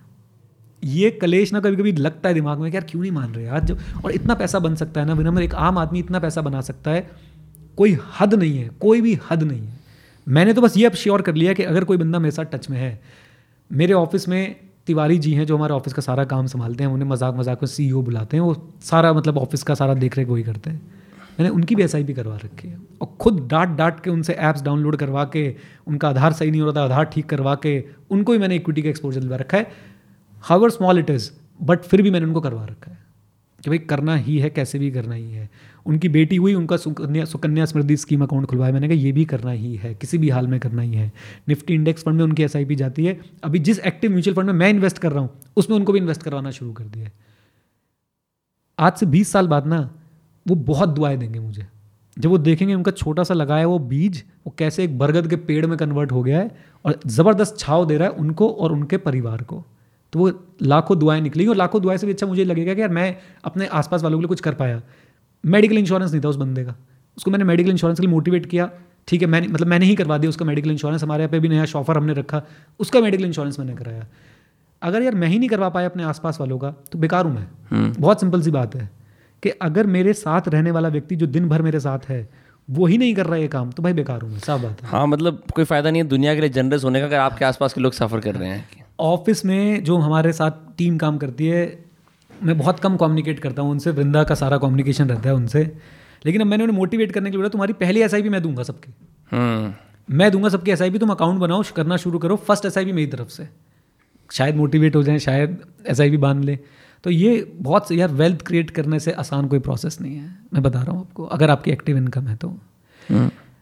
अब लोग उसे कॉम्प्लिकेट कर देते हैं, वो बात अलग है। और आपको एक बात और बता दूं कि हम म्यूचुअल फंड्स की बात करते हैं, फलाने म्यूचुअल फंड ने पिछले 10 साल में 20% का CAGR 20% का रिटर्न दिया है, मोटी मोटी बात। लेकिन उसके जो आप इन्वेस्टर्स देखोगे ना उनका 20% का रिटर्न नहीं होगा, क्योंकि वो क्या करते हैं, जरा सा डर लगा बेच के निकल गए, फिर जब सब एकदम खुश हो रहे हैं सब भाई साहब सब जब पीक पे फिर खरीद लिया, फिर जरा सा डर लगा बेच के निकल गए। वो वेल्थ क्रिएट ही नहीं होने देते, अननेसेसरी उसको डिस्टर्ब करते रहते हैं, अननेसेसरी। मेरे एक दोस्त ने मेरे से रिसेंटली पूछा कि अगर तू किसी स्टार्टअप की इंडस्ट्री में इन्वेस्ट करेगा कहाँ इन्वेस्ट करेगा। उसने मेरे से बोला कि क्या क्या टॉपिक्स हो सकते हैं जिन इंडस्ट्री में तू इन्वेस्ट करना चाहेगा। तो हम लोग फोक्स में बैठे हुए थे जो 16 सेक्टर में। मैंने बहुत देर सोचा, मैंने कहा मेरे को 5-6 मिनट दे। मैंने कहा मैं हेल्थ टेक में इन्वेस्ट करूँगा क्योंकि मेरे को anti ageing technology, wearable devices जिससे कि हेल्थ ट्रैक होती है, कोई सप्लीमेंटेशन, इनमें मेरी रुचि है, मैं इनमें कॉम्पिटेंटली बात कर सकता हूँ। सेकंड में पूछना था साइकेडेलिक रिसर्च में इन्वेस्ट करूँगा। थर्ड में किस तरह की राइटिंग सॉफ्टवेयर, मतलब मैं अपने इंटरेस्ट के बेसिस बता रहा था। उसने कहा कि हाँ बेटर है कि तूने ऐसा नहीं बोला कि ऑयल या गैस या स्टील या जो भी कुछ हो तो उनके बारे में नहीं जानता। दैट गॉट मी थिंकिंग कि जो लोग इन्वेस्ट करते हैं वो मार्केट नॉलेज एक्वायर कैसे करते हैं कि इसमें इन्वेस्ट करना है इसमें नहीं करना। Does that come from literally seeing the chart और लिखा हुआ है भाई ये इनके प्राइसेस अच्छे हैं, इनमें अच्छे रिटर्न है, या फिर जैसे आपके केस में आपने एक बड़ी इन्वेस्टमेंट करी जिसमें लास्ट टाइम बात करी थी एडटेक के अंदर, does it come from skin in the game कि इस इंडस्ट्री को मैं जानता हूँ। सो जो एडटेक वाली स्टार्टअप वाली इन्वेस्टमेंट की आप बात कर रहे हैं वो तो स्किन इन द गेम का काम था, क्योंकि मैं उस आंसर को पिछले 4 साल से ढूंढ रहा था जो वो मेरे सामने ले आए थे। मुझे देखते ही, मैंने जब उनको देखा मेरी आंखों में चमक आ गई कि ये है जो मैं 4 साल से ढूंढ रहा हूँ और मैं फेल हो रहा हूँ। और इन्होंने वो प्रोडक्ट बना रखा है। आई वॉज श्योर कि चलेगा। जब मैंने इन्वेस्ट किया था 8 करोड़ की वैल्यूएशन थी, जब बिका तो 183 करोड़ की वैल्यूएशन थी, मतलब 183 करोड़ का बिका वो स्टार्टअप। अभी फिर से मैं एक एडटेक स्टार्टअप में इन्वेस्ट कर रहा हूँ, वो स्किन इन द गेम से आता है। राइट, मैं बात करता हूँ एक आम आदमी के लिए। मान लो विनम्र है, विनम्र अपना प्रोफेशन में बहुत आगे चल रहा है, ऑब्वियसली बहुत आगे चल रहा है, those cost is actually going to the moon. Right, तो अब विनम्र कैसे इन्वेस्ट करें? वो तो सारा दिन अपने काम में रहता है, वो तो सारा दिन भाई अपने कैसे नए अच्छे गेस्ट आए, कैसे गेस्ट से क्या क्वेश्चंस पूछूं, या और भी अपने बिजनेस के ग्रोथ के बारे में सोचता है, वो कैसे इन्वेस्ट करें। हमारी ऑडियंस है, कोई शायद जॉब कर रहा हो, कोई शायद अभी स्टूडेंट हो, कोई हो सकता है यार, कोई हो सकता है मैं कुछ फीमेल देख रही हूँ जो होम मेकर्स हैं, वो कैसे इन्वेस्ट करें। क्या उनके पास इतनी कैपेबिलिटीज़ हैं, या कैपेबिलिटी से भी ज़्यादा इंपॉर्टेंट क्या उनके पास इतना समय और इतने रिसोर्सेज हैं कि वो बैठें एक कंपनी को पूरा पढ़ें, उसके बारे में समझें और फिर डिसाइड करें इन्वेस्ट करें या ना करें। मेरे को ऐसा लगता है नहीं, क्योंकि यार अगर मैं 24 साल का लड़का हूँ और मैं एक्टिव जॉब के अंदर हूँ तो मुझे लगता है मेरी जॉब मुझसे इतना डिमांड कर रही होगी कि मैं और कुछ ना कर पाऊँ। अगर अच्छे जॉब के अंदर हूँ मैं तो मेरी जॉब मुझसे इतना डिमांड कर रही होगी, और उसके बाद जो समय बचेगा मैं अपने फैमिली को देना चाहूँगा, अपने घर वालों को देना चाहूँगा। उनको ये सोचना है कि एक बेसिक आइडिया ले लें कि what is investing in equity actually. जब आप इक्विटी में इन्वेस्ट करते हो तो आप कहाँ जा रहे हो, बेसिक अंडरस्टैंडिंग ले ले। एंड देन मैं फिर रिक्वेस्ट करूँगा कि आप सिंपल इंडेक्स फंड के अंदर जाएं, सिंपल। आपको बेसिक इंडेक्स फंड समझना है। किसी दिन मैं आपके साथ बैठ के यहाँ पे 3 घंटे में ऐसा उसको खोल के रख देंगे कि सबको समझ आ जाएगा इंडेक्स फंड क्या होता है, जाके अपनी एसआईपी शुरू कर दो, बात खत्म। एक बात। दूसरी बात, मैं अपनी बात बता सकता हूँ। इंडेक्स फंड में मैंने कम से कम नहीं तो इस समय एज ऑफ नाउ, एक रफ फिगर मैं आपको बता रहा हूँ, मैं 60 लाख रुपए कमा चुका हूँ इंडेक्स फंड में इन्वेस्ट कर करके 2020 से लेके अब तक 60 लाख रुपीस। मैं फिगर्स इसलिए बोल रहा हूँ कि देखो यार, जब मैं कर सकता हूँ तो कोई भी कर सकता है। मैं बहुत टाइम स्पेंड नहीं करता हूँ इक्विटी रिसर्च के अंदर क्योंकि मेरे पास बहुत टाइम है ही नहीं, क्योंकि मेरा एक एक्टिव प्रोफेशन है। राइट, मैं ये फिगर्स किसी दिन एक्चुअली में दिखा भी दूंगा, स्क्रीनशॉट्स वगैरह, जैसे भी लाइव भी देखना चाहेगी आपकी ऑडियंस। तो आप क्यों नहीं कर सकते, क्यों नहीं कर रहे? और मैं पिछली बार भी शायद ये पॉडकास्ट से बात बोल के गया था, ये मेरी फेवरेट लाइन है, इंडेक्स फंड में जितना पैसा बना है ना आज तक, वो कमाना हमारा जन्मसिद्ध अधिकार था अगर हम इंडिया में पैदा हुए हैं। हम बेवकूफ़ हैं, हम नालायक हैं, हम आलसी हैं, हम एक्चुअली में कमाने के सपने देख रहे हैं, लेकिन जो चीज़ हमारे सामने है उससे नहीं कमा रहे हैं अगर हम इंडेक्स फंड का फ़ायदा नहीं उठा रहे हैं। एक बात। अब आपको लगता है कि नहीं यार index fund is okay, but मैं थोड़ा और आगे बढ़ना चाहता हूँ। तो मैंने बताया कि आप एक्टिव म्यूचुअल फंड में जा सकते हैं। आप और आप सोचो विनम्र, मैं आपको ऑप्शन दे रहा हूँ। एक लड़का है, आपकी क्या एज है विनम्र अगर बताना चाहिए? 25। एक लड़का है 25 साल का, उसका यूट्यूब पे बहुत बढ़िया नाम चल रहा है, उसका एक पॉडकास्ट चलता है दोस्तकास्ट के नाम से, ठीक है, बहुत ही अमेजिंग काम कर रहा है बंदा। और सामने आपके एक व्यक्ति है 50 साल का, जिसने अपने जीवन के 30 साल सिर्फ स्टॉक मार्केट में इन्वेस्ट करते हुए निकाल दिए। उसका ट्रैक रिकॉर्ड है कि उसने पिछले 30 साल में अपने फंड पे 16-17-18% का रिटर्न निकाला पिछले 30 साल में। और मैं आपको बता दूं, आप जब ये फिगर्स एक्सेल में डाल के देखोगे ना कि अगर 30 साल में 17% का रिटर्न मिल रहा है, गधे से गधा व्यक्ति करोड़पति बन जाएगा, जिसको कुछ काखा नॉलेज नहीं है वो भी करोड़पति बन जाएगा अगर 16-17% का रिटर्न मिल रहा है और वो अपनी इनकम का एक अच्छा प्रोपोर्शन ऑब्वियसली इन्वेस्ट करता जा रहा है। आपके पास दो लड़के खड़े हैं, एक विनम्र खड़ा है और एक ही भाई साहब खड़े हैं। आप किसको पैसा देना चाहोगे? मैं भाई साहब को पैसा दूंगा। That's it.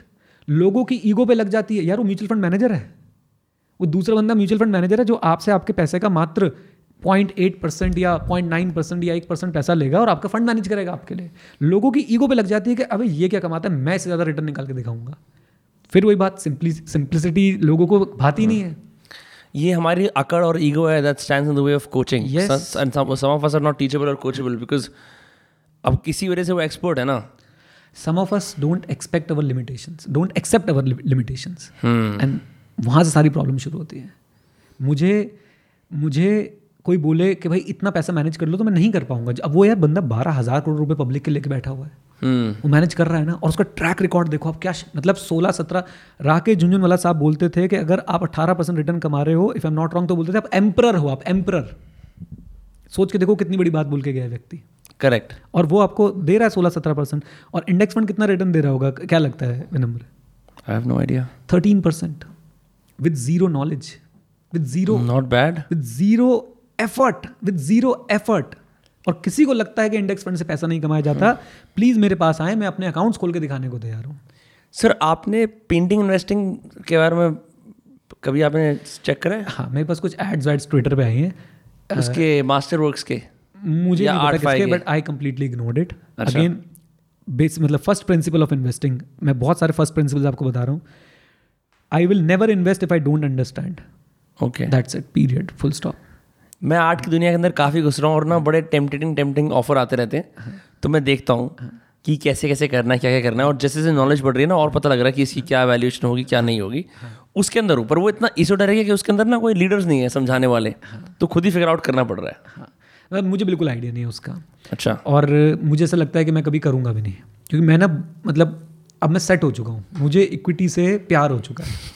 I am in love with equity. वो फैसिनेटिंग फीलिंग कि आप जैसे बोरोसिल ना, ये भी लिस्टेड है, आई थिंक बोरोसिल कंपनी भी लिस्टेड है। अच्छा, राइट। आप सोचो आप कुछ खा पी रहे हो, आपको लगता है यार यही तो कंपनी से मैंने इन्वेस्ट कर रखा आपने अंडर गारमेंट्स पहन रखे जॉकी के, और पेज इंडस्ट्रीज के ऊपर शेयर है तो प्राउड से पहनते हो, यार मेरी कंपनी है। तो ये अगेन यार मेरा थॉट प्रोसेस ऐसा है कि मुझे बिजनेसेस, बढ़ते हुए बिजनेसेस देखना पसंद है। राइट, ऐसा नहीं है कि मैं पेज इंडस्ट्रीज के शेयर बेचूंगा नहीं। मैंने बोला ना उसकी मैनेजमेंट खराब होगी मैं बाहर निकल जाऊंगा, उसकी मोट खराब होगी, उसके कोई कंप्यूटर ऐसा तगड़े वाला आ गया जो भाई उसको एकदम उठा के फेंक के मार रहा है, मैं निकल जाऊंगा उस कंपनी से। But at the same time मैं उस कंपनी में इन्वेस्ट करूंगा ना। फिर दैट्स ऑल्सो इंटरेस्टिंग। आप फिर, क्योंकि यूजुअली तो हम लोग ब्रांड्स की तरफ, प्रोडक्ट्स की तरफ बड़ा एक डिफाइंड एटीट्यूड लेते हैं कि हाँ ठीक है ये है वो है, बट आप ऐसे इंसान हो जो आई एम श्योर हर ब्रांड को नाम लेके, अब मैं ये बोरोसिल के कप से चाय पी रहा हूँ। ये मैंने अपने बच्चों के अंदर भी इनकलकेट कर दिया, हो गया है वो, बाय डिफ़ॉल्ट हो गया है। सो नेस्ले, अगेन कोई शेयर रिकमेंडेशन बिल्कुल नहीं है। I have invested a huge amount in Nestle and I have earn a lot. So my daughter knows Maggi जो है वो नेस्ले की है। हाँ। तो हम लोग उसके बारे में बातचीत करते रहते हैं, कोई प्रोडक्ट देखेगी पापा ये ITC का है, ये नेस्ले का है, तो वो बातचीत होती रहती है घर पर, कि वो ब्रांड एसोसिएशन जो है वो बनती रहती है। करेक्ट। नेस्ले भी काफ़ी समय से अराउंड है। Let's take another question from the several questions that came on Twitter. एक सेकेंड, ट्विटर पे और क्या क्या है हमारे पास। अच्छा, तो अभी भी आ रहे हैं क्वेश्चंस?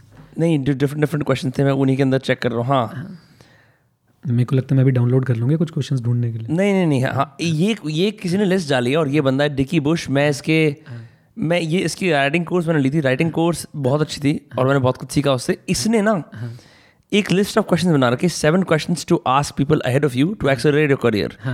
उससे मुझे एक पर्सनल क्वेश्चन याद आया जो मैं बिल्कुल सेल्फिशली पूछूंगा और हो सकता है कि ऑडियंस के अंदर जो लोग देख रहे हो जो इसी से स्ट्रगल करते हैं उन्हें हेल्प मिल जाए। अक्सर ऐसा होता है बड़े बड़े एंटरप्रेन्योर के सर्कल्स में ना ऐसी बात करते हैं, so how do you go from $6 million business to $50 million business. तो वो जो कर चुके होते हैं वो सिखाते हैं। मैं एक सिंपल सवाल पूछता हूँ, किसी को अगर अपना क्लियर फ्रंट पे कैश फ्लो या रेवेन्यू बढ़ाना हो और उसका 6-figure बिजनेस है, अब उसे 7-figure जाना है, ठीक है। फर्स्ट ऑफ ऑल, क्या ये गोल एक रीजनेबल गोल है? ठीक है। सेकंड, एंड अगर वो आप स्विच देखते हो फिगर्स का तो उसके अंदर, बहुत जनरल क्वेश्चन पूछ रहा हूँ तो आप जनरली भी आंसर दे सकते हो उसके अंदर। Is it a mindset shift?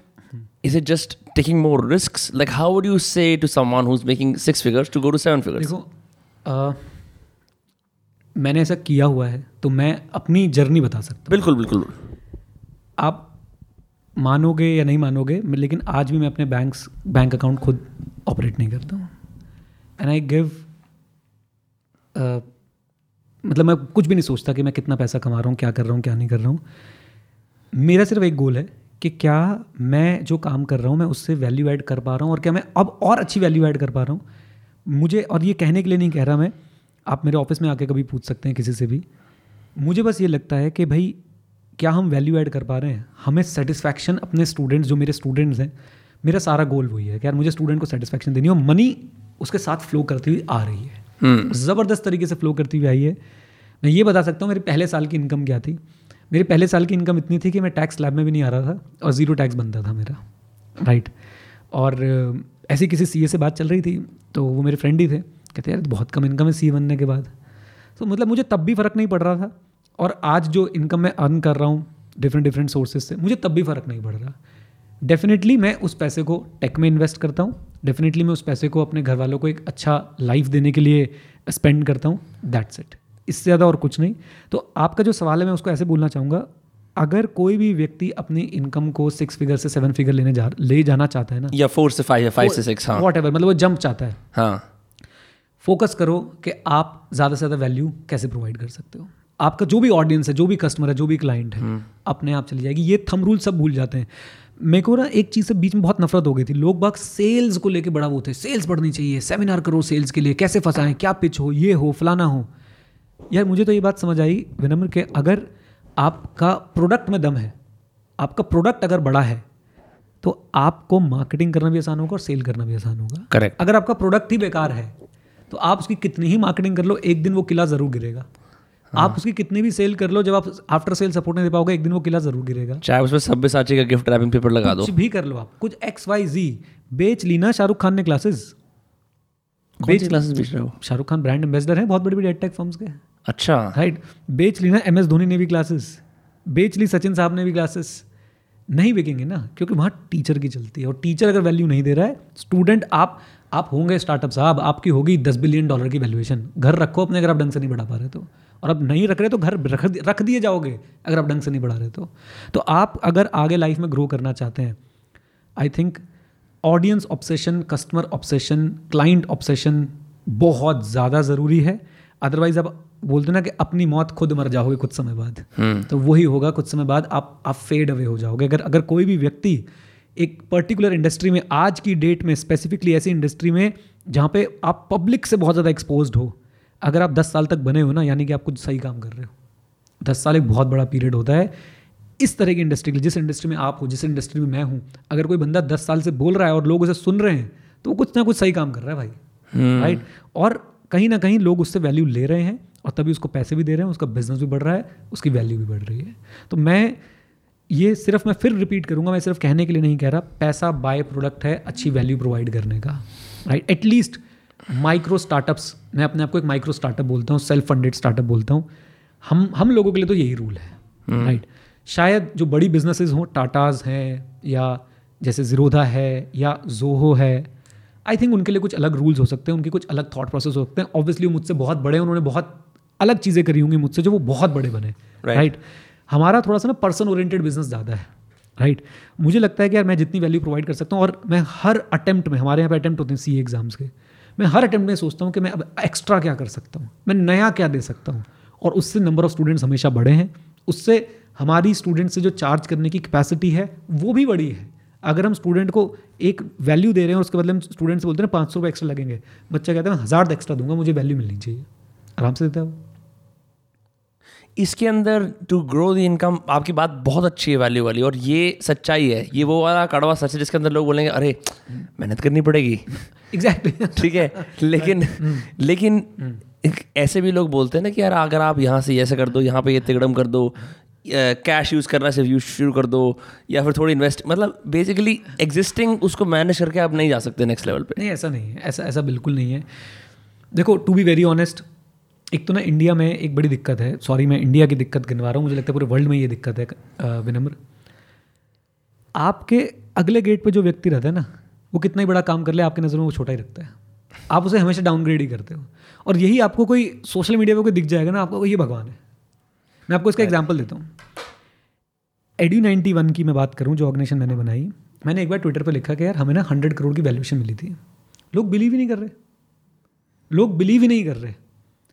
क्यों बिलीव नहीं करते? कहते हैं आपका रेवेन्यू कितना है। मैंने कहा रेवेन्यू का ना, मैंने आइडिया दिया, मैंने कहा रेवेन्यू का 20x 25x भी मिलता है, आपके जो रेवेन्यू होता है उसका। अभी फिजिक्स वालों को फंडिंग मिली है, फिजिक्स वाला एक बहुत बड़ा अब एडटेक स्टार्टअप बन गया, correct, not wrong, they are the 101st 101वां यूनिकॉर्न है वो, उसको पहले ही दिन से $1 बिलियन की वैल्यूएशन मिली है।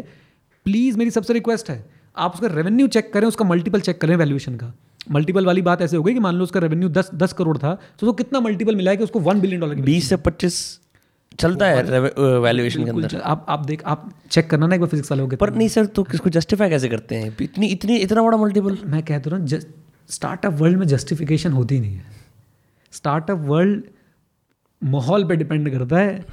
मैं आपको एक और बात बोलूं कि जितने ये एडटेक स्टार्टअप्स हैं, फिजिक्स वाला के बारे में मैं भी नहीं बोलना चाहूँगा क्योंकि मैंने बहुत नहीं देखा है उसको, बाकी जितने एडटेक स्टार्टअप मुझे दिखते हैं जिनकी बिलियंस ऑफ डॉलर की वैल्यूएशन बन गई है, I doubt that they will ever be able to create a great company like HDFC, like ITC, like Nestle, like you know, जो कंपनीज ने लोगों को वेल्थ क्रिएट करके दी है as a shareholder. But these companies have also been around for such a long time ना, हम उसको मैं आपको वही तो कह रहा हूँ कि ये कंपनीज ने लॉन्ग टाइम सर्वाइव ही नहीं कर पाएंगी। क्यों? जब तक पैसा है तब तक उड़ा रहे हैं, जब पैसा नहीं आएगा, सिचुएशन टाइट होगी, आप उड़ा नहीं पाओगे, आप अच्छे टीचर्स को अफोर्ड नहीं कर पाओगे। जब आप अच्छे टीचर्स को अफोर्ड नहीं कर पाओगे, जो आपका बहुत बेस था काम चलाने का, वो टीचर अपना काम करेगा, अपना धंधा करेगा। ये सारी कंपनी स्लो ग्रोथ कंपनी, इसलिए बहुत समय लगा इस लेवल पे आने में। मुझे तो लगता है कि यार आप अगर ध्यान से देखो तो इनको तो बहुत समय लगा आने में। आप सबकी एक वो है ना स्टोरी, आप धीरू भाई अंबानी की स्टोरी देखो, आप टाटास की स्टोरी देखो, 1800 कुछ से वो चल रहे हैं, if I am not wrong 1850 something से वो लोग चल रहे हैं, आज वो टाटाज बने हैं। तो ये मेरे मन में हमेशा आता है कि will they ever be able to create great companies? So हमेशा आंसर ये है नो, एक्सेप्ट 1 और 2।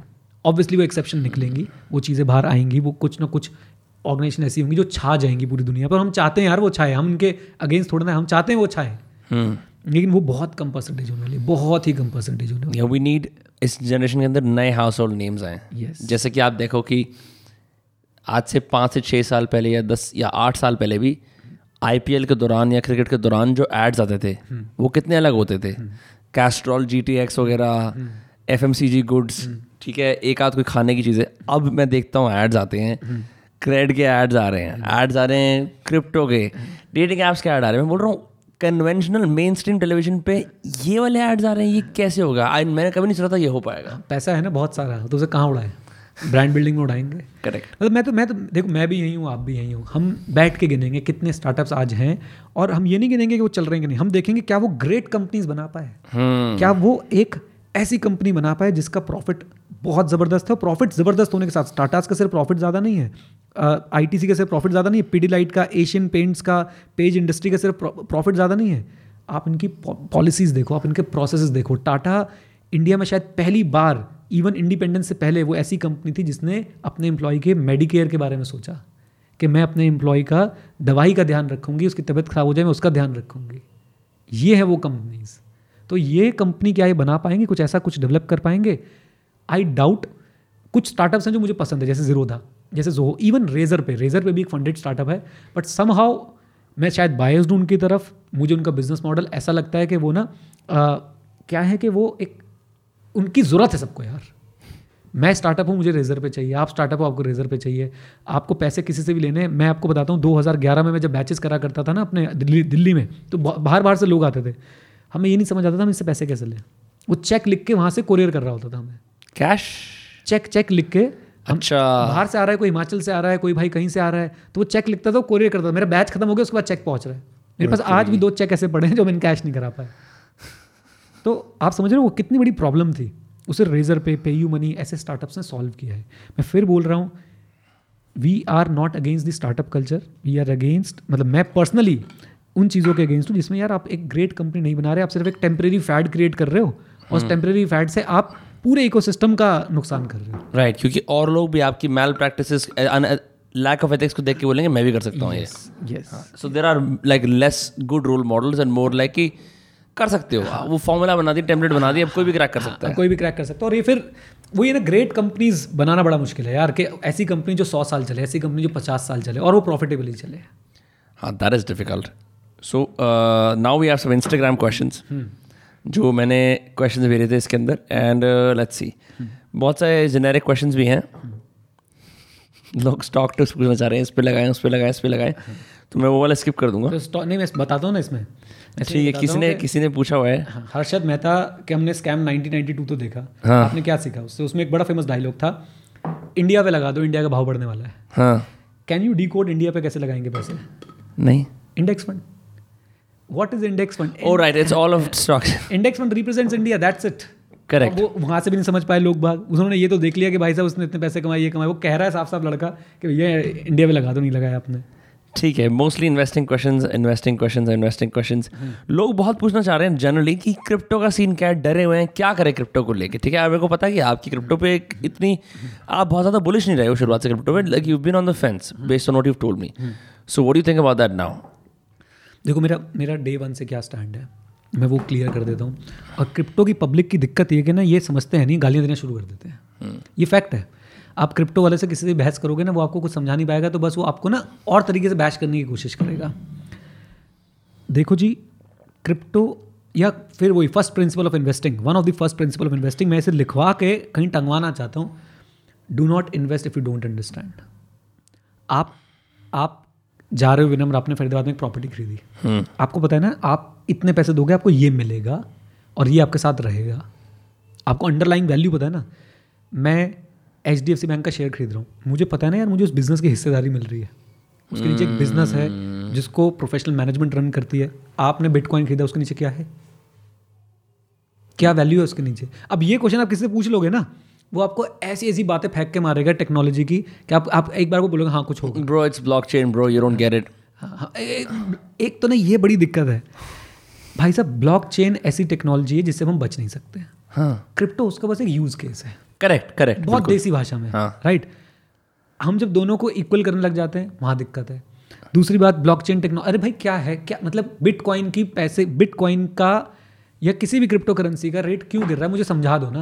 मुझे जैसे मैं आपको इंडेक्स फंड समझा सकता हूँ जितनी सिंप्लिसिटी के साथ, आप मुझे उतनी सिंप्लिसिटी के साथ समझा दो, मैं मान जाऊँगा, मैं इन्वेस्ट करूँगा आपके साथ, पक्की बात है। अगर नहीं समझा पा रहे तो तुम बेच दो सब कुछ। और क्या हुआ अभी क्रिप्टो में, आप क्रेडिबल क्रिप्टो वॉइसेस अगर मैं सच बताऊँ तो जो मासेस को समझा पाए क्या है, मैंने बहुत सर्च करा, नहीं है, अभी भी नहीं है। अगेन, फाइनेंस इन्फ्लुएंसर्स को ले आओ यहाँ पे ज़रा। अभी आपने पीछे देखा वो वर्ल्ड करके कंपनी, उसका केस हुआ, बहुत सारे बड़े फाइनेंस इन्फ्लुएंसर्स ने प्रमोट किया था कि ये इसमें इन्वेस्ट करो, ये आपको अच्छा कोई कॉइन आया था शायद, हाँ FD से ज़्यादा रिटर्न मिलेगा, ये मिलेगा। वो कंपनी बंद हो गई, लोगों के पैसे ब्लॉक पड़े हुए, कहाँ जाए? हमारी जनता इतनी गलीबल है। वो बोलते ना गंगा गया गंगा राम, जमुना गया जमुना राम, वो वाला हिसाब किताब है हमारी जनता का, क्वेश्चन ही नहीं करती। मेरे फेवरेट इन्फ्लुएंसर ने बोला है, और तेरा फेवरेट इन्फ्लुएंसर को बोलने के लिए पैसे मिले भाई। हाँ, मतलब वो ओपिनियन पेड फॉर है। एग्जैक्टली, एक बड़ी क्लियर चीज़ होती है जब आप ब्रांड के साथ काम करते हैं, क्योंकि मैं अब काम करता हूँ, मैं बात बोल सकता हूँ।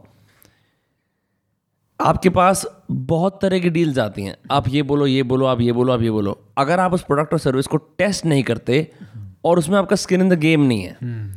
मैं ऑलमोस्ट कभी ऐसे कोई हेयर प्रोडक्ट यूज़ नहीं करता, पोमेड या जेल, ठीक है. तो मैं अगर पोमेड और जेल बेचने जाऊँगा और आप मेरे बाल देख रहे हो कितने छोटे करा रखे हैं मैंने, तो मैं बेवकूफ़ लगूंगा.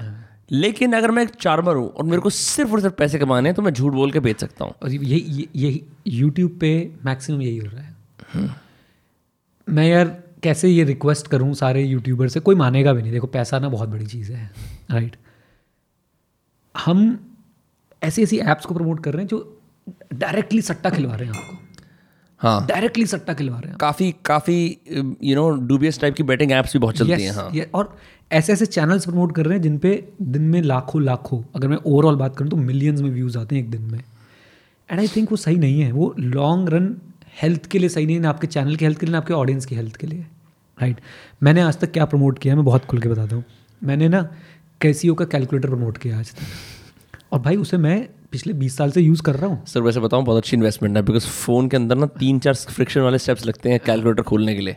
टाइप करो कैलकुलेटर, फिर उसे खोलो. हमारा तो काम है यार. देखो, और मेरा स्किन इन द गेम उसमें कैसे, मैं 20 साल से उसे यूज़ कर रहा हूँ. मेरे स्टूडेंट्स उसे यूज़, मैंने उसके बाद गिव अवे कर दिया. मुझे जो पैसे मिले थे मैंने उसे 75 कैलकुलेटर बांट दिए. मैंने बताओ भाई किस किस को चाहिए, हम ऐसे लिस्ट बना के दे देते हैं. मैंने अपस्टॉक्स को बहुत प्रमोट किया है. I have invested crore and crore of rupees in Upstox. मैंने ज़ीरोधा को प्रमोट किया है, अगेन मैंने करोड़ रुपये लगा रखे हैं. मैं ग्रो के साथ काम करता हूँ. मैंने खुद उसमें पहले उन्होंने मुझे बोला करोगे, मैंने बोला हाँ पहले मैं आपके साथ इन्वेस्ट करूँगा. I have the app, I can show it to you. पहले मैंने इन्वेस्ट किया, फिर मैंने उनके साथ काम करना शुरू किया. मैं तो देखूँ प्लेटफॉर्म कैसे काम करता है. अगर मुझे ही नहीं समझ आ रहा है यार, तो मैं कैसे किसी को बोल दूँगी आप ये काम कर लो. मैं यहाँ पे खुले में एडमिट कर रहा हूँ, मैंने 1-2 वीडियोस क्रिप्टो की जो एप्स आती हैं उनके लिए भी बनाई हैं. इफ़ आई एम नॉट, मैं तो नाम लूँ या ना लूँ, कुछ फेमस एक्सचेंजेस थी जिसकी ऐड बहुत ज़्यादा चली थी, एंड शायद एक वीडियो बनाई है मैंने उसके लिए. एंड अब शायद वो वीडियो मैंने शायद हटा दी, मुझे पता नहीं. मेरी टीम के साथ इनकी कुछ कम्युनिकेशन हुआ था इस चीज़ को लेकर, तो वो शायद हटा दिया होगा. तो वो मेरी मिस्टेक है, मैं एडमिट कर रहा हूँ, राइट. उन्होंने जो पैसे दिए थे मुझे, उसी के एक फ्रैक्शन मैंने लगा दिया था क्रिप्टो में. एक छोटा सा फ्रैक्शन मैंने क्रिप्टो में लगा दिया, और मैंने उसके बाद उसे मुड़ के भी नहीं देखा कि क्या हुआ क्या नहीं हुआ. अगेन मैं प्लेटफॉर्म को टेस्ट करना चाहता था, मैं देखना चाहता था कि जो कह रहे हैं वो हो भी रहा है, मतलब बाय कर भी रहा है बंदा, वो स्मूथनेस है भी जो ये क्लेम कर रहे हैं कि ये ऐसे बाय हो जाएगा, राइट. तो यार मैं बहुत क्लियरली एडमिट कर रहा हूँ दैट वाज माय मिस्टेक. और यू नो मैं एक्सपीरियंस करना चाहता था उस चीज़ को कि एक्चुअली में चीज़ें काम करती भी हैं नहीं करती हैं. और मैंने कभी ऐसा नहीं बोला डायरेक्टली कि आप इस करेंसी में इन्वेस्ट कर लो या इस कॉइन में इन्वेस्ट कर लो या ये कर लो. उसमें मेरी तरफ से फुल डिस्क्लेमर था कि भैया इसमें वही पैसा लगाना जिसमें आपका आग लगाने का मन कर रहा हो. बहुत सिंपल सी बात है. सर मैं वेट कर रहा हूँ जिस दिन एप्पल आपको ब्रांड डील देगा, क्योंकि उस दिन तो आप इतना एप्पल बेचोगे कोई बेच नहीं सकता. मतलब आई थिंक आपको वो ये भी नहीं बोलेंगे कि इसमें CTA बोलना, आप उसको मतलब फोड़ दोगे उसे. मैं आपको बताऊँ विनम्र के, और मैं ये तब कह रहा हूँ क्योंकि बहुत सारे tech influencers, I think you would do a better job at selling Apple than anyone else because you really love that brand. मैं एप्पल के ऐसे फीचर्स जानता हूँ ना, तो खैर मतलब मुझे ऐसा लगता है कि एप्पल बहुत ना कम सेल होता है इंडिया में. क्यों? Price point. इनके एम्प्लॉइज़ को ही नहीं पता इसमें फीचर क्या है. आप एप्पल स्टोर में चले जाओ और मैं चला जाऊँ, और हम अगर बात करने लग जाए ना दोनों आपस में, हाँ, तो मैं उसको कम से कम उनके हर प्रोडक्ट में 5-10 फीचर्स ऐसे दिखा दूंगा जो उसको नहीं पता होंगे. मुझे कुछ साल पहले पता लगा कि इसके अंदर 3 उंगलियों से टच कर सकते हैं, 2 उंगलियों से टच, हाँ, 4 उंगलियों से टच कर सकते हैं, टच होता है, और बहुत सारे तरह के इसके अंदर फीचर्स होते हैं. मैं जैसे आपको एक चीज़ बताता हूँ, एप्पल टीवी भी एक प्रोडक्ट है. करेक्ट. हाँ, एप्पल टीवी. मैं आज से आपको 6 साल पहले की बात बता रहा हूँ. जब किसी को एप्पल टीवी बोलो ना तो वो घर में देखने लग जाता है कहाँ लगा रखा है एप्पल टीवी, जब छोटा सा डिवाइस है. हाँ, मैं गया एप्पल, मुझे क्यों ज़रूरत थी उसकी, आप मेरा थॉट प्रोसेस देखना. मैं ऑनलाइन पढ़ाता था, फेस टू फेस पढ़ाता था, और मैंने डे वन से मैंने वाइट बोर्ड यूज़ नहीं किया. I always wanted to teach through technology, तो प्रोजेक्टर लगा लिया. अब उसमें प्रोजेक्टर में दिक्कत क्या थी कि मुझे आईपैड के साथ ना वो VGA केबल जोड़ो, फिर वो प्रोजेक्टर में जाएगी, फिर मुझे लगता था वायरलेस स्ट्रीम हो जाएगा मेरी स्क्रीन, तो क्या बात है. अब मैं गया एप्पल के शोरूम पे, एप्पल टीवी मुझे दिखा. पहली बात तो उनको सिर्फ इतना पता है कि ये होता है, इस पर पिक्चर देख सकते हो आप, इस पर यूट्यूब चल जाएगा, इस पर चल जाएगा. स्क्रीन मिररिंग हो जाएगी, तब वो वर्ड ना बहुत बड़ा था, स्क्रीन मिररिंग. अब तो बहुत कॉमन है, बहुत कॉमन है. आप किसी भी आप एंड्रॉइड का भी कार प्ले यूज़ कर सकते हो अपनी गाड़ी के अंदर. आपको एक और फैक्ट बताता हूँ, बीच में एप्पल फैक्ट्स बताता हूँ मैं. हाँ, आपको पता है कि आप अपने आईपैड को as a second screen use कर सकते हो अपने मैकबुक के साथ विदाउट एनी वायर. ओके, यानी कि आपका आईपैड यहाँ पर रखा है, आपका मैकबुक यहाँ, जैसे वो हम पीसी के सेटअप में करते हैं ना. यस, आप आईपैड रखो without any wire. You're saying second screen मतलब वो मिरर हो जाएगी, या फिर सेकंड स्क्रीन मतलब आपको एक्सटेंड हो जाएगी. समझ गया, एक्सटेंड हो जाएगी. और आपको दूसरी बात बताता हूँ इसी टेक्नोलॉजी से रिलेटेड. मान लो आपका आईपैड साथ में रखा हुआ है, आपका मैकबुक साथ में रखा हुआ है और आपका एक आई मैक भी साथ में रखा हुआ है। सेकंड स्क्रीन कुछ नहीं, आप एक माउस को यूज़ कर सकते हो तीनों में। आप ऐसे स्क्रॉल करते रहोगे वो आईपैड पे आ जाएगा, ऐसे स्क्रॉल करते जाओगे मैक और वो तीन स्क्रीन बन गई अब। नहीं, अगर आप चाहो तो तीन स्क्रीन भी बन सकती हैं, लेकिन वो तीन स्क्रीन नहीं, वो अलग अलग डिवाइसेस भी हैं। आपके पास एक ही माउस है, आपने यहाँ पे आईपैड खोल रखा है, अपना आईपैड पे आप कुछ काम कर रहे हो, अपना यहाँ आपका आई मैक रखा है, एक ही माउस वो इधर से उधर चला जाएगा, एक ही माउस। तो मतलब हाँ, and you can drop one file from your Mac and just drag it on your iPad, that's it. Then I think that we just look at the camera quality of iPhones, हम वहीं तक रह जाते हैं। वो explore नहीं करते ना लोग बात, मतलब बहुत चीज़ें यार, बहुत चीज़ें। एप्पल का तो मैं आपको बता रहा हूँ ना कि मैं वहाँ गया, जब मैंने एप्पल TV देखा तो मैंने उनसे पूछा कि यार मुझे ना ये जाना है और मुझे क्लास लेनी है, फॉर एग्जाम्पल मुंबई में, मुंबई में ऑडिटोरियम में क्लास लूँगा, क्या मैं स्क्रीन मिरर कर सकता हूँ? तो कहता जी स्क्रीन तो मिरर कर सकते हो, एक्टिव इंटरनेट कनेक्शन चाहिए फलाना फलाना स्पीड का। अब यार ये तो पॉसिबल नहीं है कि मैं जहाँ भी क्लास लेने जाऊँ उस ऑडिटोरियम में उस टाइम पे फलाना फलाना स्पीड का इंटरनेट हमें मिल जाए। तो उसने ये बोल के मुझे बोला, मैं बड़ा नाराज़ था। मैंने कहा ये तो सही नहीं है, मतलब मुझे इंटरनेट नहीं मिलेगा। बट समहाउ मैंने बाय कर लिया, मेरे पास 3 एप्पल TV हैं, 3 जनरेशन के एप्पल TV मैंने खरीद रखे हैं। मैं उसे घर लाया, मैंने बिना इंटरनेट के स्क्रीन मिरर करके देखी, क्या स्मूथ स्क्रीन मिरर होती है। और सोचो क्या वो आजकल कौन सा वर्ड चलता है, सोचो क्या वाइब आती है हर क्लास में उसके बाद, कि आप आईफोन लेके चल रहे हो और आपका आईफोन वहाँ मिरर हो रहा है, मैं यहाँ से पढ़ा रहा हूँ बच्चों को, हाईलाइट कर रहा हूँ, यहाँ पर लिख रहा हूँ, मैं सारी चीज़ें कर रहा हूँ। तो ये टेक्नोलॉजी ना, यहाँ पे एप्पल क्यों कम सेल होता है, क्योंकि लोगों को ही नहीं, बेचने वालों को ही नहीं पता इसमें क्या फीचर है। वो चौधरी बने बैठे हैं हम आईफोन वाले। हाँ, एक्चुअली स्टेटस सिंबल ज़्यादा है, आप उसे स्टेटस सिंबल की तरह यूज़ नहीं करते, बिकॉज जैसे एक जर्मन कार होती है वो एक स्टेटस सिंबल है, तो आईफोन एक स्टेटस सिंबल है। क्योंकि आज भी आप देखना बहुत सारे लोग फेसबुक फोटो के ऊपर ना वो एक उंगली हटाते हैं ताकि एप्पल का लोगो दिखे। तो ऑब्सेशन लोगों के साथ है, इस एप्पल के साथ लोगों छुपा रखा है obviously, because you realise that this is a powerful machine but you use it so poorly. मुझे याद है, अच्छा इसी के अंदर एक और फीचर भी आया, मेरे को मेरे दोस्त ने अभी बताया था कि अगर आपने फोटो ली है ना फ़ोन से और उस फ़ोन के अंदर फोटो में टेक्स्ट है, तो ये उस टेक्स्ट को आप, वो छोड़ो मैं आपको एक फीचर दिखाता हूँ, वो मैं समझ गया वो फीचर। हाँ। तो है ही, आपने कभी, आपको मैं ऐसा फीचर बताऊँगा, आपको YouTube थंबनेल बनाने में कभी दिक्कत नहीं आएगी ज़िंदगी में। जब आप YouTube पे थंबनेल बनाते हो, आप अपने गेस्ट की फ़ोटो लेते हो, आप गेस्ट की फ़ोटो लेने के बाद ये सोचते हो कि यार अब मैं इस फोटो को निकालूँ, ये फोटो ट्रांसपेरेंट करूँ, बैकग्राउंड उसका ट्रांसपेरेंट करूँ, बस इस पर टच करके रखूँगा, कॉपी हो गई, मैं आपको भेज रहा हूँ ट्रांसपेरेंट फोटो, PNG फोटो भेज रहा हूँ, सिर्फ मेरी बैकग्राउंड नहीं आएगा। क्या बात कर रहे हो आप? हाँ जी, हाँ जी, ये iPhone 13 में भी हो जाएगा जी, ये किसी में भी हो जाएगा। लो जी, मैंने आपको अपनी फ़ोटो भेज दी है जिसमें आपको मेरा कोई बैकग्राउंड नहीं दिखेगा।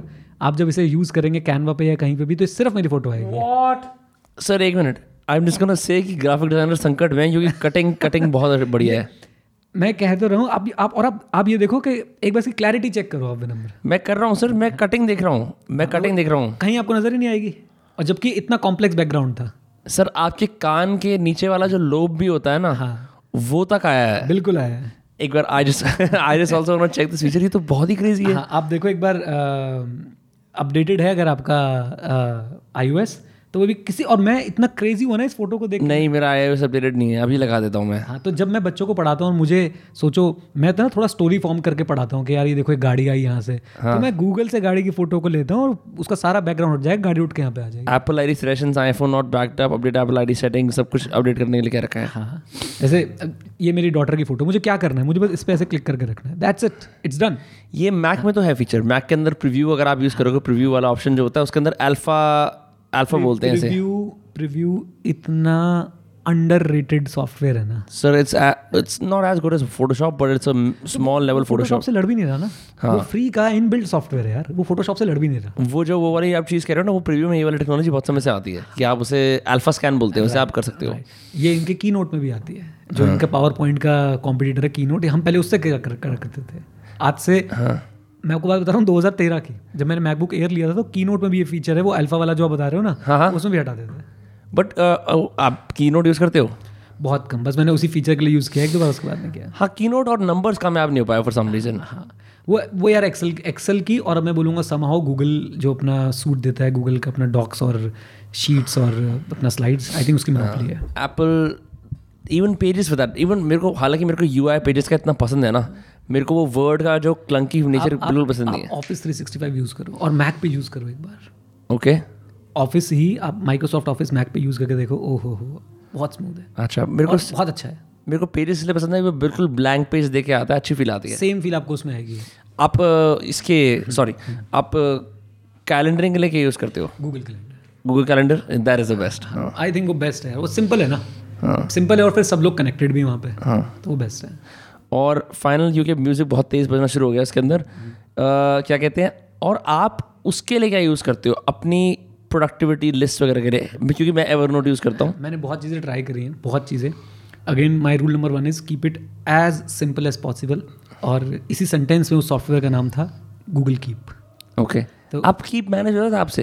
देखो यार, मैं कहता रहा हूँ कि जितना रायता फैलाओगे उतना फैलेगा। मैंने नोशन भी यूज़ करके देखा, मैं सब पकड़ लिया अपना। मैंने कहा भाई ये हमें क्या, हमसे क्या उम्मीद रख रहा है कि हम कौन हैं। अगर आप एक नॉन, हालांकि वो टेक्निकली एक नो कोड टूल है ना, बट उसमें अगर आप एक नॉर्मल नेटिव नहीं हो, टेबल बनाओ, पेज के अंदर पेज बनाओ। मैं यही करता रहा हूँ पूरे दिन, मतलब वही मैं उसके साथ मैच नहीं कर पाया। मैंने एक थिंग्स करके ऐप यूज़ करी है जो पेड ऐप है, उसको तीनों प्लेटफॉर्म पे अलग से ख़रीदा मैंने, iOS के अपना फ़ोन पे, iPad पे और मैक में।